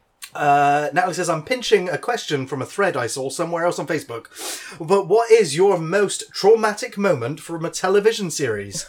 I have many, but the last episode of Supernatural broke me. Tell me it's okay, Sam. Sammy! Cut to me having a one woman wet t shirt contest as the tears poured down my cheeks in never ending rivers. Yeah. Well, Natalie, I can. I, Yeah, I've I listed know. a whole bunch here for you. Um, but uh, for me, Buffy the Vampire Slayer, the episode The Body, Yes. Yeah, that's the mine. Battlestar Galactica episode Faith. That's the one with uh, Nana Visitor. Yeah. Just cannot watch that episode. It breaks me up every single time. Like you've just said, the supernatural finale, the episode Swan Song. Uh, like I, I, I, I ignored all my friends and family for a couple of days because I was in mourning after after that show uh, went off the air. Beautiful finale. The Good Place finale. Walking Dead, Glenn and Carl's deaths. Sorry, spoilers. Yeah. yeah. Fear the Walking Dead, uh, Garret Dillahunt's John Dorie, when his character went, I was just like, man, like, you're one of the reasons why I'm still watching the show. Like, what's I can't watch this without you. uh, Game of Thrones, The Red Wedding, uh, the Angel finale with Fred and Wesley. Oh, like, God, oh, yeah. just on my heart. yeah. That's a hit. Um, but yeah, some, some I wouldn't say they're traumatic, but they've definitely left left left an impact. Yeah. No, I, I, Linda? I agree. The bo- as soon as I, I hadn't read yours one, but as soon as you said that, the body Yeah, The body- absolutely. It's- every time gets Yeah. me. Yeah, like it's just such a harrowing episode. Yeah, yeah. eh, Even with, it's the lack of dialogue. yeah, Uh, it's the it, it, it's the the false hope where the parent where you know where Buffy Where has this saves- quick fantasy yeah, thing. yeah. Oh, it's yeah, it's soul destroyingly effective. Yeah. Oh, Ian, have you got Uh, any? like, yeah, well, there's so many memorable, memorable ones. Like, um, like I'm, I'm trying not to think too emotional ones because, like, I was thinking of the body episode, and that took me to uh, the This Is England TV show. Um, and there was some really harrowing, dark episodes in that. I, I don't want to think about again just because the, the story was just so dark. But um, I will go with something a little bit lighthearted, which I just have such a great memory of when we watched it. And it's the episode of Battlestar Galactica where um, Tigh is hearing the music. And he's hearing this music all the way through this fucking episode. And it was bugging me throughout the whole time that me and Gary were watching this episode together. And then all of a sudden I'm like, that's all along the Watchtower by Jimi Hendrix. And he's like, is it? I'm like, well, it's a really fucked up version of it, but it is. and then they all just came into this room, and the four of them, and you've just had this whole realization that these four characters that you've been following for a while are now all Cylons. And you're like, I don't know who to trust anymore. what is going on with this show? Was- yeah. Yeah, that moment one. where Adama breaks down over the realization. Yeah. You're there with him. You're Yeah. just like, give me the whiskey. Like, Yeah, and I mean that was I, that's after you've already had like Boomer shoot yeah. yeah. Adama in season one. Yeah. And you're like, no, no, he can't die, no. Oh, yeah. Or what was it? Um, Cally when Cally went out the airlock. Yeah, brutal, brutal. yeah, that's why it's still on the most rewatched list. yeah, yeah. Alrighty, we got a question from Nick Lucy. What up, Nick? With the Upside Down pulling no punches this season on Stranger Things, no spoilers, what are some of your favourite other worlds from film, TV, and games? The criteria, there's one, mm. for an other world is that can only be accessible via portal, gateway, or by just simply ripping a hole in space and time.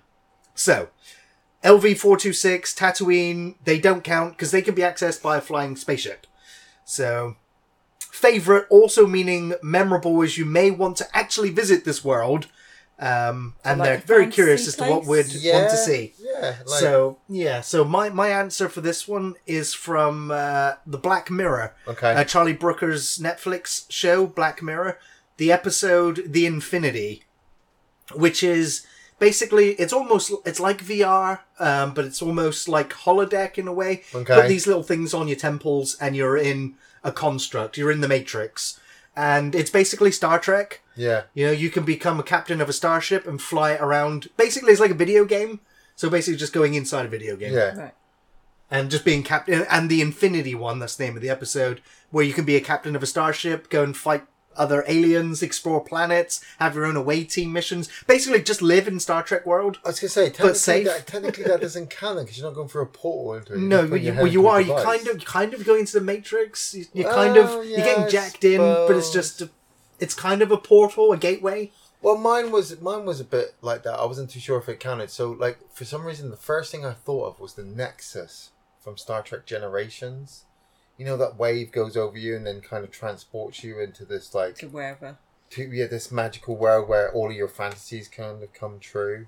Uh, I like. I wasn't too sure if that kind of worked in that criteria because of like the portal. I mean, I like Yeah. the, the the ribbon that you go to. It's kind of like a Yeah, cut in But it's a space. gateway, isn't it? Yeah. It's a kind of yeah. Um, and my other one would be Fenris from uh, the 40k universe, which I'm pretty sure you have to travel to by get, jumping through a warp gate. I mean, a ship could travel there, but it would take fucking thousands, uh, like hundreds of uh, days. So you'd have to jump through the warp through a portal, come out the other side, and then it's just a death world. of That's ice easy and- enough, isn't it? Yeah, it's like Valhalla. it's, it's like Vikings, space Vikings. Um, but yeah. Any- So any- if it's fantasy, yeah. one place I can... It can be any any world as long as it's accessible via gateway or a portal or What do you mean by like going through the wardrobe in Language of the Wardrobe. Yeah, yeah, So yeah, kind of like going that. into uh, what what Oh, world are you hard. thinking? Well, because I'd love to go into to, to Middle Earth. yeah. but there's no no, there's no no- actual There's way no to it. way way to to it. get there. No, there isn't. So that's a Um, tricky one. Um, um, uh, going through Stargate. Let's go for a The- the Stargate. Nice. Stargate? Yeah. Go, go, that'll do it. yeah, going to Atlantis. Yeah. I was also thinking like sliders. I was trying to think of like the good worlds they went Yes. to, where like like biscuits can be can taste like whatever flavor or food that you want. Yeah. There was also one world that they went to in Sliders where like the male population was like one percent Yeah. and the female population was ninety nine percent. I was like, I could go, I could go that world. Death by Snu Snu. sorry, sorry. Next question. Next question. Next question's from David Allen Evans. What up, David? Hey guys, hope all is well. My question today is Are movies today too self conscious for absurdist humour? It came to me during a rewatch of Robocop recently. The scene where Ed 209 falls down the stairs and starts wailing like a child is a scene that doesn't hold a lot of logic, but makes sense within the tone of the movie and gets across how useless the machine is. Yeah. I really miss these weird, absurd moments from big movies that stuck in the memory. Today I feel most humour relies on meta elements, or letting the audience acknowledging tropes and so on. Nobody would have the guts to do just or be unironically weird in the current movie landscape. So, of course, I had a little bit of time to think Yeah, about yeah, this yeah. because it's a a, a, a big, Yeah, bold I'm, I'm, statement. not, I'm not even sure what he's asking. Yeah. Yeah, I, yeah. So um, my my answer. I mean, I may be off track here, but uh, in the mainstream, maybe, maybe. Um, but I, there's also something I've never really thought about before. But I would also I would respond with the Greasy Strangler. Yeah. Yeah. That that is the most bizarre, weird, fucked up film I've seen in quite a while. That's actually good. Questionable. Good. um, but again, that's not mainstream. But then you've also got other films like uh, Swiss Army Man. You got Four Lions. yeah. Um, uh, and to an extent, I would also say uh, like the Kingsman films. Um, you know, those are uh, uh, mainstream films that have some very absurd moments in them or over the top moments that go, whoa, I didn't think this film was going to go there. Like f- the fight with Rasputin in the third film. Just some bizarre choices or uh, absurd moments. But uh, I don't know, maybe they happen so fast it doesn't linger on them. Yeah, I think like like from the original RoboCop, you know, the the mid '80s, like late '80s, '90s was becoming a lot more realistic. So, you know, you take a sequence like the the uh, Ed 209 falling down the stairs and making those squealing noise. Yeah. you know. It's it's a joke to kind of play on the fact that obviously it's not as smart as it thinks it is, and it's falling down the stairs, and it's you know it's still a child, and it's obviously if you try to play that nowadays in the way that the way that cinema has developed to the stage that it is now, people would complain that it's Too silly? yeah that you know you're oh you know I'm too smart for that kind of stupidity of joke. Okay, I get that, but that's not the film's fault. That's you. You walked into this film thinking that you were too smarter than this film. Nobody did that with RoboCop back in 1987. They were walking in, they didn't know what the heck. They were like, "Oh my god, it's a robot! It's a robot man!" you know, I don't give a fuck what the robot man's going to do. I just want to see robot man. Now, if you showed the robot, if you if you put RoboCop up there, people would laugh at it before they've even walked into it because they'd be like, "Oh, the suit looks so absurd and stupid." Like you said, with Greasy Strangler, you know, it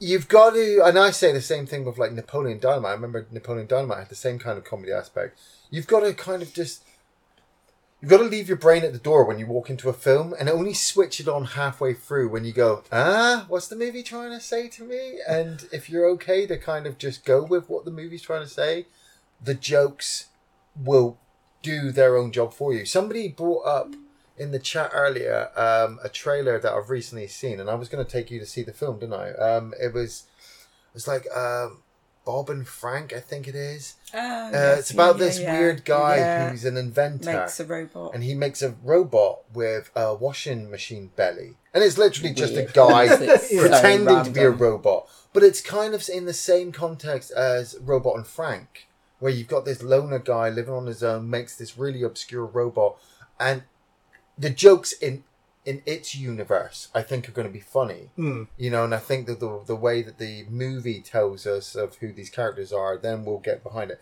If it tried to do it in any other kind of realistic tone, the jokes would Yeah. massively fall flat.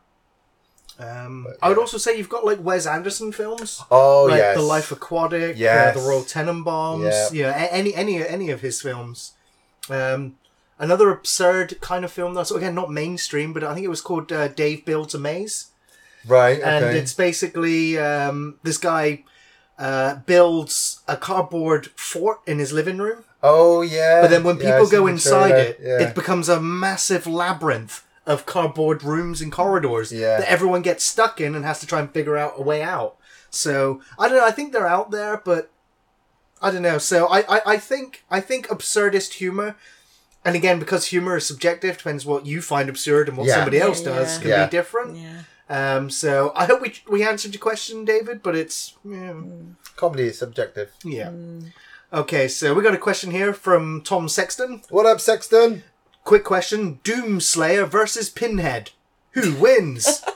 I, I've put. I, I've said Doomslayer will win. You know, Yeah. I'm not sure even an army of Cenobites can stop the Doomslayer, unless Pinhead turns up right at the start before Doomslayer even picks up a weapon. Then Pinhead might have a chance. But even in hand to hand, I think Doomslayer probably killed Pinhead. Yeah, are we talking Doomslayer Doom 2016? Because he's like super OP in that. Like Exactly, yeah, like yeah. if we're talking 1993 Doom guy, I'm- I'm Pinhead guessing might modern. get a chance with chains and things like that. But once he gets hold of that berserk, you know, he's just gonna jump on him and rip his fucking head. Exactly. Yeah, all the Cenobites should be running. That's it. Running. Yeah, run, run. Uh, next question is from Havard Ryan. What up, Harvard? Do you think that people are born with the trait to love movies, or is it acquired throughout a life? when did you know you were a movie lover? I've answered. I think I've answered something similar before. Yeah. Uh, I one of my earliest memories ever is of seeing Jungle Book in the cinema, uh, and so as far as I've always known, I've loved film. Always watched as many films as possible, and I think it's probably acquired. I don't think anybody's born with the trait to say that they're going to enjoy movies more than somebody else. I think it's definitely going to be your upbringing. Whereas my dad recorded, you know, we had like we had a catalog of more than a thousand VHS tapes numbered from all the movies we'd copied from Dodgy Dave down the road that came around in his van every week. Yeah. You know, uh, compared to all the films that we recorded off TV, taping out the adverts. Uh, those long play tapes sometimes where you had to record overnight because the film you wanted to watch was on at two in the morning. Like the first time Dawn of the Dead ever played in the UK on TV. Yeah. Um, so yeah, I, I think uh, having parents that love Yeah. film will definitely. I definitely agree. uh, it's a bit imprint. like it's, this is a bit like the nature nurture debate, and Yeah. yeah. and I'd agree. Yeah. It's it's my my dad loved, loved films, film. Yeah, and so he shared I, it with you. I you grew up. up, Yeah, yeah, watching lots of films. absolutely. So yeah, yeah. I I find this all the time because I'm always asking people if I don't know you, and but I but I need to spend some time with you. I need to obviously get warmed up to you because I'm a weirdo, um, and people don't like me very easily because of my tone and my look and all this kind of stuff. But I always find nowadays the easiest way I, I can love you, yeah, I know. I know, but it takes a while. You know, some people, you know, you gotta gotta grow. I gotta grow on people, but I I found over the, over the last few years that if I ask somebody what their favorite film is, I can kind of gauge what kind of mentality this person is. So like so like recently in work, we've had a bunch of new people start work with us, and I've had to work with them, and I I can't remember all their names, so I've got to kind of remember what their favorite films are. So it's like, hey, what's your favorite film? And it was funny because they're all of a certain age. They're all in their like early, oh, but they're not even twenties yet. A lot of them do have the same kind of ideas, like, oh, I really like Marvel movies. I'm like, brilliant. I love Marvel movies as well. I like Harry Potter series. Brilliant. I can get in Harry Potter.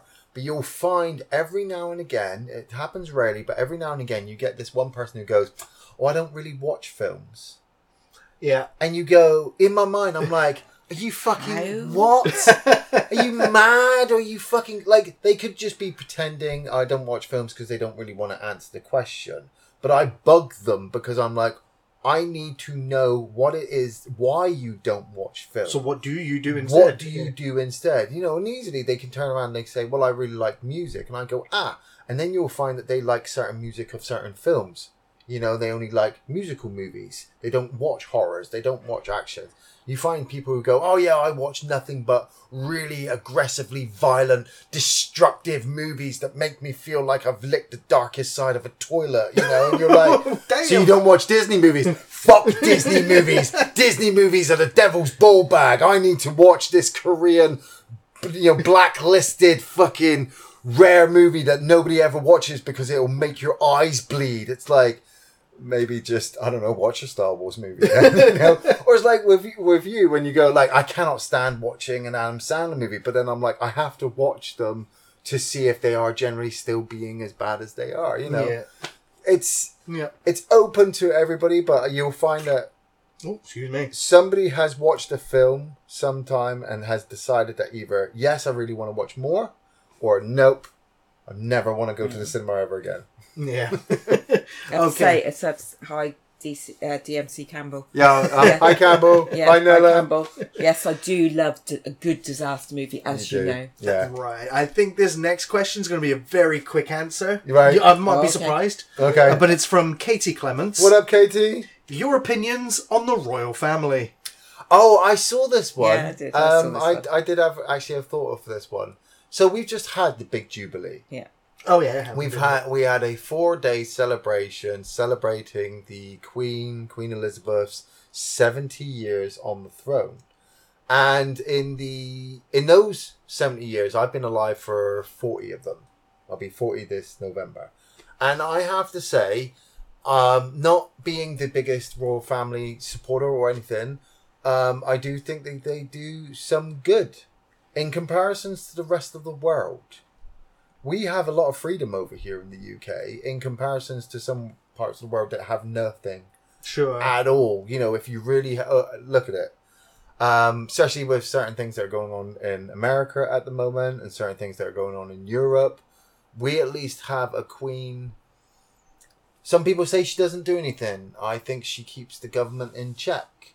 Um, I also think the government kind of keeps her in check because she's not allowed to just decapitate whoever. We could have fucking Henry VIII sat on the fucking throne just marrying wife after wife after wife and decapitating them. We don't. We have a bit of freedom. We have a bit of democracy. We have. So, so what do you? What is your opinion on it? Well, I it's good. I, th- I think I, I, so, so I think actually it's quite good that we do have a royal family. I think it's you know there's, there's not many countries that do have a royal family. I don't think people and I'm not a big royalist by Sure, any yeah. means Yeah. or anything like I think that. it's the generation Um, above us. yeah. That were. Yeah, Yeah. totally. Um, but um, I don't think people understand how much actually other countries do like the fact Our royal family. that yeah. we have a royal family and how much uh, tourism that actually it brings in and revenue on that side. People don't kind of understand that side yeah, of things. Yeah. Um, I wouldn't like to be a royal uh, um, member of the royal family. I think they've got quite a sucky life, to be honest. Yeah. They're under the under a Um, camera. yeah, wherever it they go. is that you know their their life is not their own, Yeah. um, and uh, and and I do you know, yes, there's been things you know question you see like you know on the news over the time, especially with late um when when Diana died and things like that, how Oh yeah. uh, the Queen was ridiculed for that and everything like that. But um, she she has devoted. You can't argue the fact that she has devoted her life yeah. to This image this and image, upholding this, it. the- upholding this, you know, Yeah. um, this title, Yeah. and um, and and that she, you know, she's done a bloody good job of that. seventy Yeah. fucking years. Um, and uh, yeah, and she's still like, you know, yeah, she's obviously she's you know nineties now, and hmm then has had to take a step back Yeah. because obviously for obvious reasons. Um, but um, but there's a lot of people that have got a lot of admiration for her, particularly. There are some royals that don't deserve yeah. admiration. yeah, Um, but um, and then there are others that actually are, I think, good people and trying to do good things by our country. So um, so yeah, it's an interesting one that one. Yeah, I, I don't have too many opinions on the royal family, one way or the other. Um, but uh, I did enjoy The Crown for a, for a couple of seasons at least. Anyway, it was a it was a good enough insight, a Yeah. slice of life as to uh, what uh, what life is like in that palace. And uh, yeah, it was fascinating. But yeah, I, I don't really. I don't really But that's the that's my point entirely as well. Is the fact that like you you can you can have no opinion of her. well, not a strong opinion. Anyway. No, no, no. you- But that's what I mean. You you can have no you can have uh, no opinion on her negatively or positively, regardless. You know, Hmm. um, but without her influence, you're you you'd been unable to actually have the life that you've had. You know, the freedom Yeah. that you've been able to have to do whatever you've wanted in the in the context of what you wanted to do. You know, you wouldn't be able to do it in North Korea. Well, I mean, that's more of a government thing, I think, than the It royal is. I family. don't- I don't- So- I, yeah, I mean, I, I don't think. Yeah, you know, obviously the government they report she has to sign off things and things like that as Yeah, part of her it. job and things We like want that. internet. Here Um, we go. Let's have how- the modems, everybody. What's that? You want how Xbox much Live? how much influence she has over decisions is I don't think is a lot. yeah. Um, yeah, I think does. at the end of the day, the She government decides no. on all the films that are released. Yes, release all the Marvel movies. Let's let's let's have Morbius Whatever, dear. released. please. Okay, Do you think she We wants- move Next on. question is Next from question. George Smith. What up, George? What movie pitch would work best with the in space tag? Example: Ace Ventura in space. Yeah, so uh, I had a quick think about it, and the only one I came up with was Evil Dead in space. Star Wars in space. No. Lost in space. that's already big. oh, Oh yeah, yeah. this is not- Um, I, I just had one just in my mind. now. Bugs You completely- Bunny in space. space. with jam. Clerks. Clerks in Clerks in space, yes! Clerks in space. A f- uh, just a, a, a diner that just floats around in space. Yeah, Um, I could see that. Aquaman in space, Batman in space. I mean, Thor is about to go to space, isn't he? He's, Well, he's already been in he's space. Already in All space. He's already in space. space. Yeah. Spider Man in space. He's already been in space. Yeah. I want to go to space. Gary In, in space. Yes, Wasn't that Final Space though? that was Final Space. Yeah, Carry yeah. Final Space. Oh dear. Alrighty, well that was the end of the Facebook, Facebook questions. questions. So let's jump. Oh wait a minute. oh, what have you Oh, done? oh, what Oh, have you man, done? I'm not seeing any of the questions in the queue. Oh, he's broken, ladies and ah, gentlemen. Okay. that can't be right. I'm just no. I've refreshed it. Oh, brilliant. He's Everything's fixed there. it. He's fixed it. Everything's there. We're fine. We're fine. So we have a question from Jay Hines. what up, Jay? Yay, Jay. How you doing, Jay? How's life? Thoughts on the boys? Um, I've Not watched it Not watched it. Oh, wow. Uh, I though, it though, I, Because, because we don't have Amazon Prime. Yeah. though I've re- I've read the first I would volume like. of I would like book. to watch it. I Yeah. don't know if you would. no, I would like to Are you it. sure? Because it's No, I know it's. Yeah, I like like dear, the comic book was even I had to put a comic book down at one point and be like, that was a bit much. And I then they still went, want to watch it. we're making this into a TV show, and I was like, okay, okay, Jay, she's gonna watch the boys. The boys is um is, is a contender, Jay, to be on my list. What would have been on my list today of rewatchable TV shows. yeah, Uh, every every episode is of of a superior quality to most other genre shows. The gore and practical and CGI effects are movie level. they are, they are. They are they are great. The performances, I mean, you know it's a parody of DC. It's Yeah. Superman, Yeah. you know, Wonder Woman, Aquaman, Batman, but all of the shadier, darker, horrible versions of those characters. Um, but there are some good characters in there. But even the heroes of the of the show, most of them are just as fucked up and bad as the superheroes they're trying to kill. Karl Urban is So, amazing. I mean, I was, I mean, I, I'd read the first, uh, the first issue of the book. Um, I didn't read much beyond it. I was more interested in reading uh, the Preacher. Um, so, uh, but yeah, Karl Urban is fantastic. The- I mean, all the cast in the boys are great. Yeah. Uh, but I was hooked from the first episode right up to where we are now. Um, and it's a show that when it ends, I'm kind of kind of be a bit sad. I'm like, I want more time in that that universe, and I'm kind of a little bit tired of superhero stuff. but I'm still watching You're still watching Umbrella Academy and The Boys. So, and so testament to both of those shows for doing superhero stuff that's still refreshing, interesting, exciting, Yeah. edge of your seat entertainment. So yeah, I agree, Jay. I do. I love Karl Urban. I think he's great. He he swears a lot, Yeah, and he's great at it. he's great. He's great in Dredd. Yeah, absolutely. Thank you for your question, Jay. uh, we got a question from Richie DBZ. What up, Richie DBZ? First off, happy belated Father's Day. Hope you had a great day. My question is if you could make a prequel sequel to any horror movie, what would it be and why? Uh, I thought this one, and I was thinking the thing.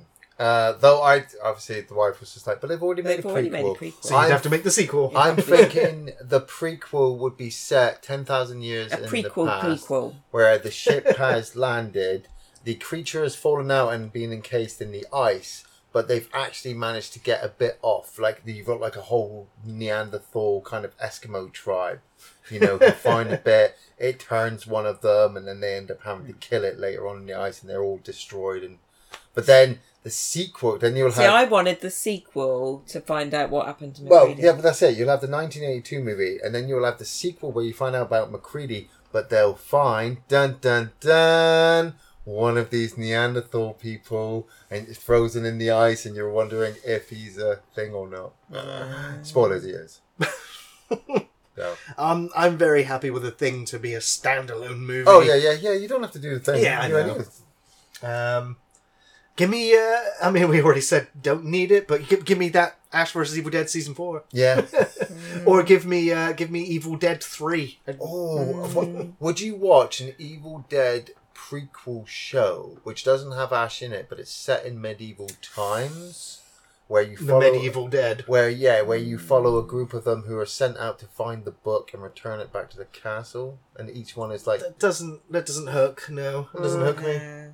No, meh. it's not got Bruce Campbell. It's in it, got to have Bruce know. Campbell, isn't it? Hasn't It does. Yeah. Yeah, yeah. I the mean, we're getting? Evil Dead without Bruce this year. I might watch a prequel of Hellraiser following the guy, um, uh, the Pinhead's human character before Yeah. he turned. That'd be a nice good story. I think like because they're, they're looking at doing a Hellraiser TV series. I think Mm. maybe one episode on his character, Yeah. but uh, yeah.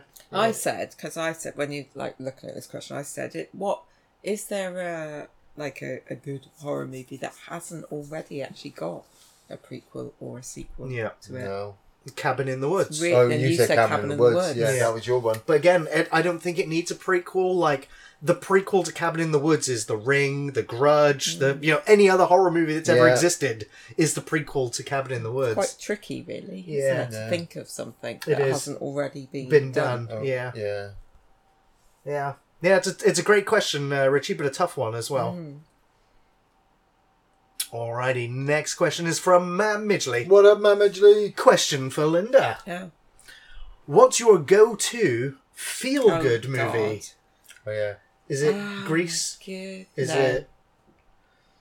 A disaster it- movie. Well, that's not exactly feel good, is it? well, no, but you you kind of feel good at the end when they've when they've survived. Like like uh, what's the Rock one? Skyscraper. That's got quite a feel good ending when he's survived. Millions dead, but I feel good because I didn't die. I don't know. It's quite it's, it's quite a tough question. Really. For me, my ultimate feel good is Evil Dead 2. Mm. Again that's feel good. Yeah. Yeah. Because I'm not having a miserable day like like Ash is having in that film. Work shit. It's you know, uh, film films go to films of like I suppose that when I wa- yeah like when you don't want to see the Marvel films. yeah. Any of the Marvel films, Any of the actually, Marvel yeah, the Good, are yeah. ones that I go to if I want a bit of I'll give you that. The uh, Guardians of the Galaxy was, yeah, was Guardians so Galaxy. fun. The camaraderie, the family Yeah. unit, so the if- dysfunctional family you know, if if I'm at loss and I want it, and yeah, and I'm feeling like, oh, I just need, I just need to watch something that just cheers me up or whatever. Yeah, Yeah, yeah. It, it is the Marvel films. There that I is like to go not to. one Marvel movie that doesn't make me feel good at the end of it. I know everybody has their own pictures and everyone hates it, but like You haven't si- seen Eternals yet. No, I have. se- Oh, you I have- you I have have? seen Eternals. I you have seen felt Eternals. happy at the end of that? I I did because it was over, and I was, I was, it was over, why, and I'm man. like, man, how did, I, how did, how did anybody let this movie go? It's so fucking bad. But what I mean is, it's like in the actual proper era, you know, from Iron Man to Endgame, like, like I, I like when I hear um "Just a Girl" by No Doubt, I immediately go to the fight sequence with Brie Olsen and fucking Captain Marvel. Mm. you know, like, like, um, I know a lot of people say, well, fucking Black Panther was shoehorned in. I like Chadwick Boseman. You know, I think he is funny, and the, the, the Who's that again? Uh, Black Panther, Oh, sorry. Yeah, yeah. and his back and forth with um, Killmonger. Like, I love Michael B. Jordan. Yeah. All the other ones, oh yeah, Ragnarok. Oh man, Oh, Ragnarok, was Ragnarok. hilarious. It's brilliant. yeah, but it it kicks you really hard. But when when You forget that there you was watch Ragnarok actually happened in You- that too. you You watch- remember how funny it was. You watch Odin die. You watch all those Asgardians get fucked up by Hela, but it's still, especially when the Hulk's flying and you're like, no, don't hit him in the face. It's great. Mm. Yeah. So hopefully we answered your question there, Matt. Thank you for the question. yeah, you did say. You did. I will. al- I will always go to a mo- Marvel movie. Yeah. nice. We have a question here from Mongo Mongo What Mitch. a mongo mongo. Um, Ian, question: What is the most underrated and overrated lead singer in a band? Um, I want to say the Gallagher's from Oasis. Underrated or overrated? Overrated. Underrated, I've always thought was Fred Durst from Limp Bizkit because I just thought No, seriously, like his lyrics were, you know, he he, he can They're write really catchy. really well. They're really Yeah. really catchy. They're really catchy, and he's still making albums now. And he, uh, you know, if you think about all the nu metal guys that came out, like Limp Bizkit was bigger than Korn back in the day because they at least they made sense. You know, Korn was like, and everyone was just going crazy. Um, Overrated Justin Bieber. Yeah, yeah. I mean, I, I could not listen to him. Like- I couldn't. I the nineties music in the UK I thought was always overrated. Like the Stone Roses, No, I love the like Stone Roses. like Oasis, like Blur. I'm like, well, it must have been like a live gig thing. You had to go see these people you live. don't. You don't do. Ian and I- doesn't do and I live. don't mu- do he live doesn't gigs. do live gigs. But I'd listen to like Oasis and be like, You're my wonder. yeah, what is this? this isn't singing to me. I'm, I'm watching people get pissed up and take pills and listening to Oasis saying it's. It, it was a a great time, it was. It was a. T- like- it was the time of Yeah. Oasis. Mm. Yeah. But, that, but that's it. Same with some of the 80s music that came out. You had to be there at the time. For me, it's Limp Bizkit because that was my music at the time. I wish Sum I- 41 Limp Oh, Bizkit. it was like that. Sum they were all at the same time. no, Sum 41 was a couple of years later, but I, I see your point. I see your Yeah. point. You're like the same with you with like Children of Bodom and like we- Yes. like that heavy rock. blah, blah, blah. I'm like, what the fuck are we listening to? This is you gotta listen to lyrics. I can't even hear the fucking song anymore. But yeah, so I don't know music. For me, for me, Children of Bodom was never about the lyrics. It was all about the melodies. the, the the rock guitar solos Yeah. were just incredible. So fast, so energetic. Immediately gives me the up and go. Yeah. Alrighty, thank you so much for your question, Mitch. Next question is from Gabriel Jones. What up, Gabriel? Question predominantly for Ian, but Oh, thanks. all answers welcome. Sweet. Who would be your ideal tag team partner from any era? Of I already knew. Is it the Oh Undertaker? man, it's gonna be the Undertaker. WWE, but when I WWF. saw the question earlier, Seth Rollins, man, Seth Rollins is, oh man, he's slowly climbing up the ranks to being one of the greatest wrestlers of all time in my eyes. Seriously, this man can wrestle. This man can promo. This man has main evented so many main events over the last three to four years. It's amazing that he's still able to go as well as he is. He has the best dress sense. He comes out in some of the most horrible fucking suits ever a man should ever wear, and he still makes them look amazing. It's just I have a question. Okay. Which which version of Undertaker would you love to have him do a tombstone on you? I would take uh 1997 to 1999 Undertaker, which is the one with the little tear in his eye. Um, it's the one just before he met Kane, um, and it was where you were starting to realize that he's got this back history, that his family has died, but it was it, it was it was the period in his time when when he came down to the ring, he would shoot his arms up and the lights would go up really quickly, and I don't know why they stopped because it just that was the re- that I think that was when people started to really get into the Undertaker's power. Oh, he's making the lights go up. oh my god, that's magic, you know. Um, and he doesn't do that anymore. He, he raises his hand slowly, which doesn't seem to have the same effect. But he was just yeah, attitude era Undertaker. Nice. Yeah, Uh, if I was to have a wrestling Yeah, yeah. tag team partner, um, you know, I'd probably go with Edge. nice. You know, like, uh, like, oh, I mean, I'm, you know, I'm tiny anyway, but like, I'm not gonna like choose any of the the, the mega, like the the like Triple H's or Yeah. the Rocks or anything, because they're just yeah, give us someone more. He'd be like the Max Mini around them. Yeah, give me give me in a table chatter, a table chatter, a table cheddar and chairs. I've had nothing to drink, He said that was the drink. No, I'm the but one you know what I drinking. meant. Yeah. Uh, thank you for the question. Next question is from Del Boy. What up, Del Boy? Have you guys heard of the new Tulsa King TV show with Sylvester Stallone, written by the Sopranos writer? No. No, uh, not heard of it at all, Del Boy. The new Tulsa King TV show with Sylvester Stallone. Well, we'll have to check that Well, out I in mean, the something you podcast. can- Sopranos research? writer. Yeah, yeah. No, yeah. thank you for- Uh, man, if it's Sylvester Stallone as well, like, Yeah. tell me the last bad thing Sylvester Stallone did. Um, probably Expendables 3. But you still watched it and was like, that was Oh, yeah, I good. watched it in cinema. Yeah, I watched all three of them in the cinema. I'll watch a fourth if they make it, but it was still Yeah. bad. It was still bad. Uh, but yeah, thank you for bringing that one to our attention, Del Boy. Not heard of it. We'll check it out. Yes. Uh, next question is from Morphiend. What up, Morphine? Hey guys, happy podcast. Speaking of TV shows, what is the most dull, waste of time season of a show that started out decent that you've seen recently? For me, it was DC's Titans season three. Oh. So a show that started off promising but became really dull. You've been watching some stuff recently. Like what? Um, I'm sure you were watching something. No, no. I think actually, I think it was just a reminder of DC. Actually, I think you came up the stairs after watching Stargate and told me you started watching like Supergirl. it was so bad. I, I never watched it. It was just it It was was like a on. snippet on that it's like five minutes before Stargate came on. and it was So I wasn't so watching it. No, no, no. There was a really bad. Oh, Yeah. that I did see, and I said to you, "What on earth is this crap?" Yeah. Was it like Um, the, the DC It Things of a Tomorrow? Legends of Legends of Tomorrow, or something like that. Oh my god, it was shocking. Yeah. Um, somebody in the chat just just wrote it and said um, Arrow, um, which was you know the green. oh yeah, the- Green yeah. Arrow TV. I, series. I started watching that. It was one, again the you know the beginning of the the CW superhero verse, Yeah. I guess.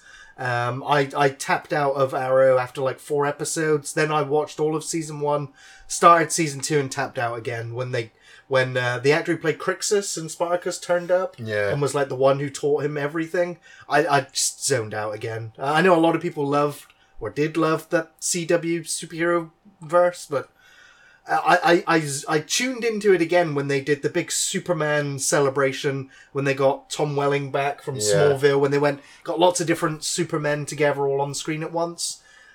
It was awful. Like, Yeah. It was so cheap looking. I just uh, I was like, no, I'm out. I'm tapping out. Not coming back. I was the same. I tapped out of Lost. I tapped out of Heroes. Um, yeah, Heroes tapped out of that because that's that's one of I those. tapped out of. I tapped out of Sons of Anarchy midway. I, that was more of a personal thing of like I've enjoyed see, um, three seasons of Sons of Anarchy. I know it's gonna die a death. I, it's not like it died a death. I just didn't think they could keep this the series going as well as they had to at that point. Um, yeah, fucking bad TV series. I'm sure there's Yeah, been or ones that started off great, Pro- but problem is, is they were so bad. We've actually wiped them. From yeah, our that that's what happens. That memories. is that is what happens. Yeah.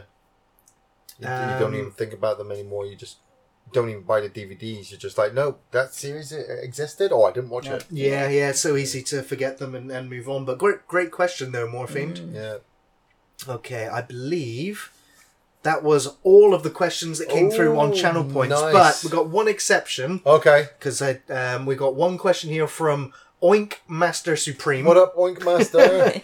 uh, sending their love from the Hudson Valley, New York area. Oh, cool. I love you guys. Could you pick a good translation project going from animation to film? What would it be? For, for me, hands down, it would be The Last Unicorn. I know that Unicorn would be CGI, but that's okay. Uh, when we've seen, unfortunately, I'm saying unfortunately because the the biggest one that comes to mind is unfortunately The Lion King yeah. which is an Yeah. absolute soulless waste of time. Yeah. Uh, I mean, I, I've watched. Um, uh, if you guys ever come across, um, oh, what's it? Is it your movie sucks? Yeah. I think it's the YouTube channel, and he's done. Uh, it's only part one, and it's almost. I think it's like an hour and a half long. Um, a breakdown analysis of all the reasons why um, the, the the the live action in Yeah. com- marks is uh, i- i- is a is a bad you know remake of Lion King, and it just shows how soulless it is in terms of even even the the, the dialogue doesn't emote the same it's just- strength as it did in the original. Yeah. Uh, but I will also argue against or for you know a live actioning uh, was the Jungle Book. Yeah, Jungle Book near and dear to my heart, but I've enjoyed both the live action ish. There's lots of CGI in there. Yeah. Uh, adaptations, so Yeah, I I think it didn't mind that can work. But but those But I both both Beauty- of those I Jungle Beauty- Books um, did. Beauty and the Beast was. Yeah, Mm, I didn't see. okay. I didn't actually see that There's a live action. It's not bad. Yeah. That's. But the two Jungle Books, they took the original material and changed it around and, and and and played with it instead of just doing it exactly the the, the same. yeah. So um, Yeah, some of the live action Disney ones they they've worked and they've not worked. Beauty and the Beast, I thought Aladdin, That's like I didn't hear good Aladdin. things about I didn't- I Aladdin. didn't mind- No, Aladdin did not work. You didn't. I didn't mind it. It's it worked. but I liked Will Smith. so. It, well, yeah, it worked to a point, but when they kind of shoehorned in Jasmine's song about being this strong female character, I was just like, you didn't need to do that. I knew that she was a strong female character. Putting the song in is just, but that was for the girls, the, the kids, to emphasize it up. I'd love for them to live action Sword in the Stone. Nice, yeah. I think Sword in the Stone would be a great live action. I also, I, I think they should remake Bedknobs and Broomsticks. I, Bed Knobs and Broomsticks is you were gonna say amazing. that. It I is lo- great. Love, love that movie. Um, trying to think of other animations. They should make a live action Lord of the Rings movie. Oh, you think they should? Yeah. Yeah. they should get that guy from New Zealand on it. What the guy who did Brain Dead? Yeah, he'd be great. Could you imagine how so crazy stupid. that film would yeah, be? that'd yeah, it would be like fucking nine hours long. But three it's got to star movies. the, the hippo from Meet the Feebles has got to play Gandalf. What about some of the um, anime, what, uh, like Akira, like things like Spirit Away? that. Oh no, no, no, no! I mean, they're Yeah. just beautifully drawn and animated. never You'd be live ashamed action. to live action it. proper anime you can never live action because when you make the anime you see the beauty beauty in the drawings and it's the same way with the old disney movies like you watch you watch lion and king you see the art style and the the wildebeest coming over the top of that ridge and when you watch the behind the scenes of the computer is working on it when they turn it to live action it loses it because you just know the computer did all the work and there's not somebody there blood sweat and tears like they you could if you live actioned akira it would bomb They've so been trying badly. for some time And now. they Some- shouldn't. Yeah. Yeah, I I think I, I think we talked about it when we reviewed it. I think it, Yeah. well, I think it was Leonardo DiCaprio's company that wanted they, to. Uh, they tried to, to make well, it. They did um, Ghost in the Shell, didn't they? Live action. yeah, that was James Scar- Cameron co-produced. Scarlett? Johansson in it. It still bombed like a Yeah, yeah. yeah. Well, they did. Um, is it Cowboy Bebop on Netflix? Live and action that, that Cowboy Bebop. cancelled after that one was season as well. So yeah, going live action with these animated projects is usually a big no-no. It's- like doesn't work. It only really, really works if you've got the proper heart behind it. Like Yeah. anything by Studio Ghibli is so beautifully drawn, you just feel the heart behind it. Yeah, yeah. If they live action it, it just like what was it I was watching last night before I fell asleep? Uh, fucking Battle Angel Alita, Right. Alita Yeah. Battle Angel, and I'd I'd wanted to watch. Oh, was it. that wasn't that the James Cameron one? It could have been I James can't remember, Cameron. yeah. He- but live action, you know. Yeah.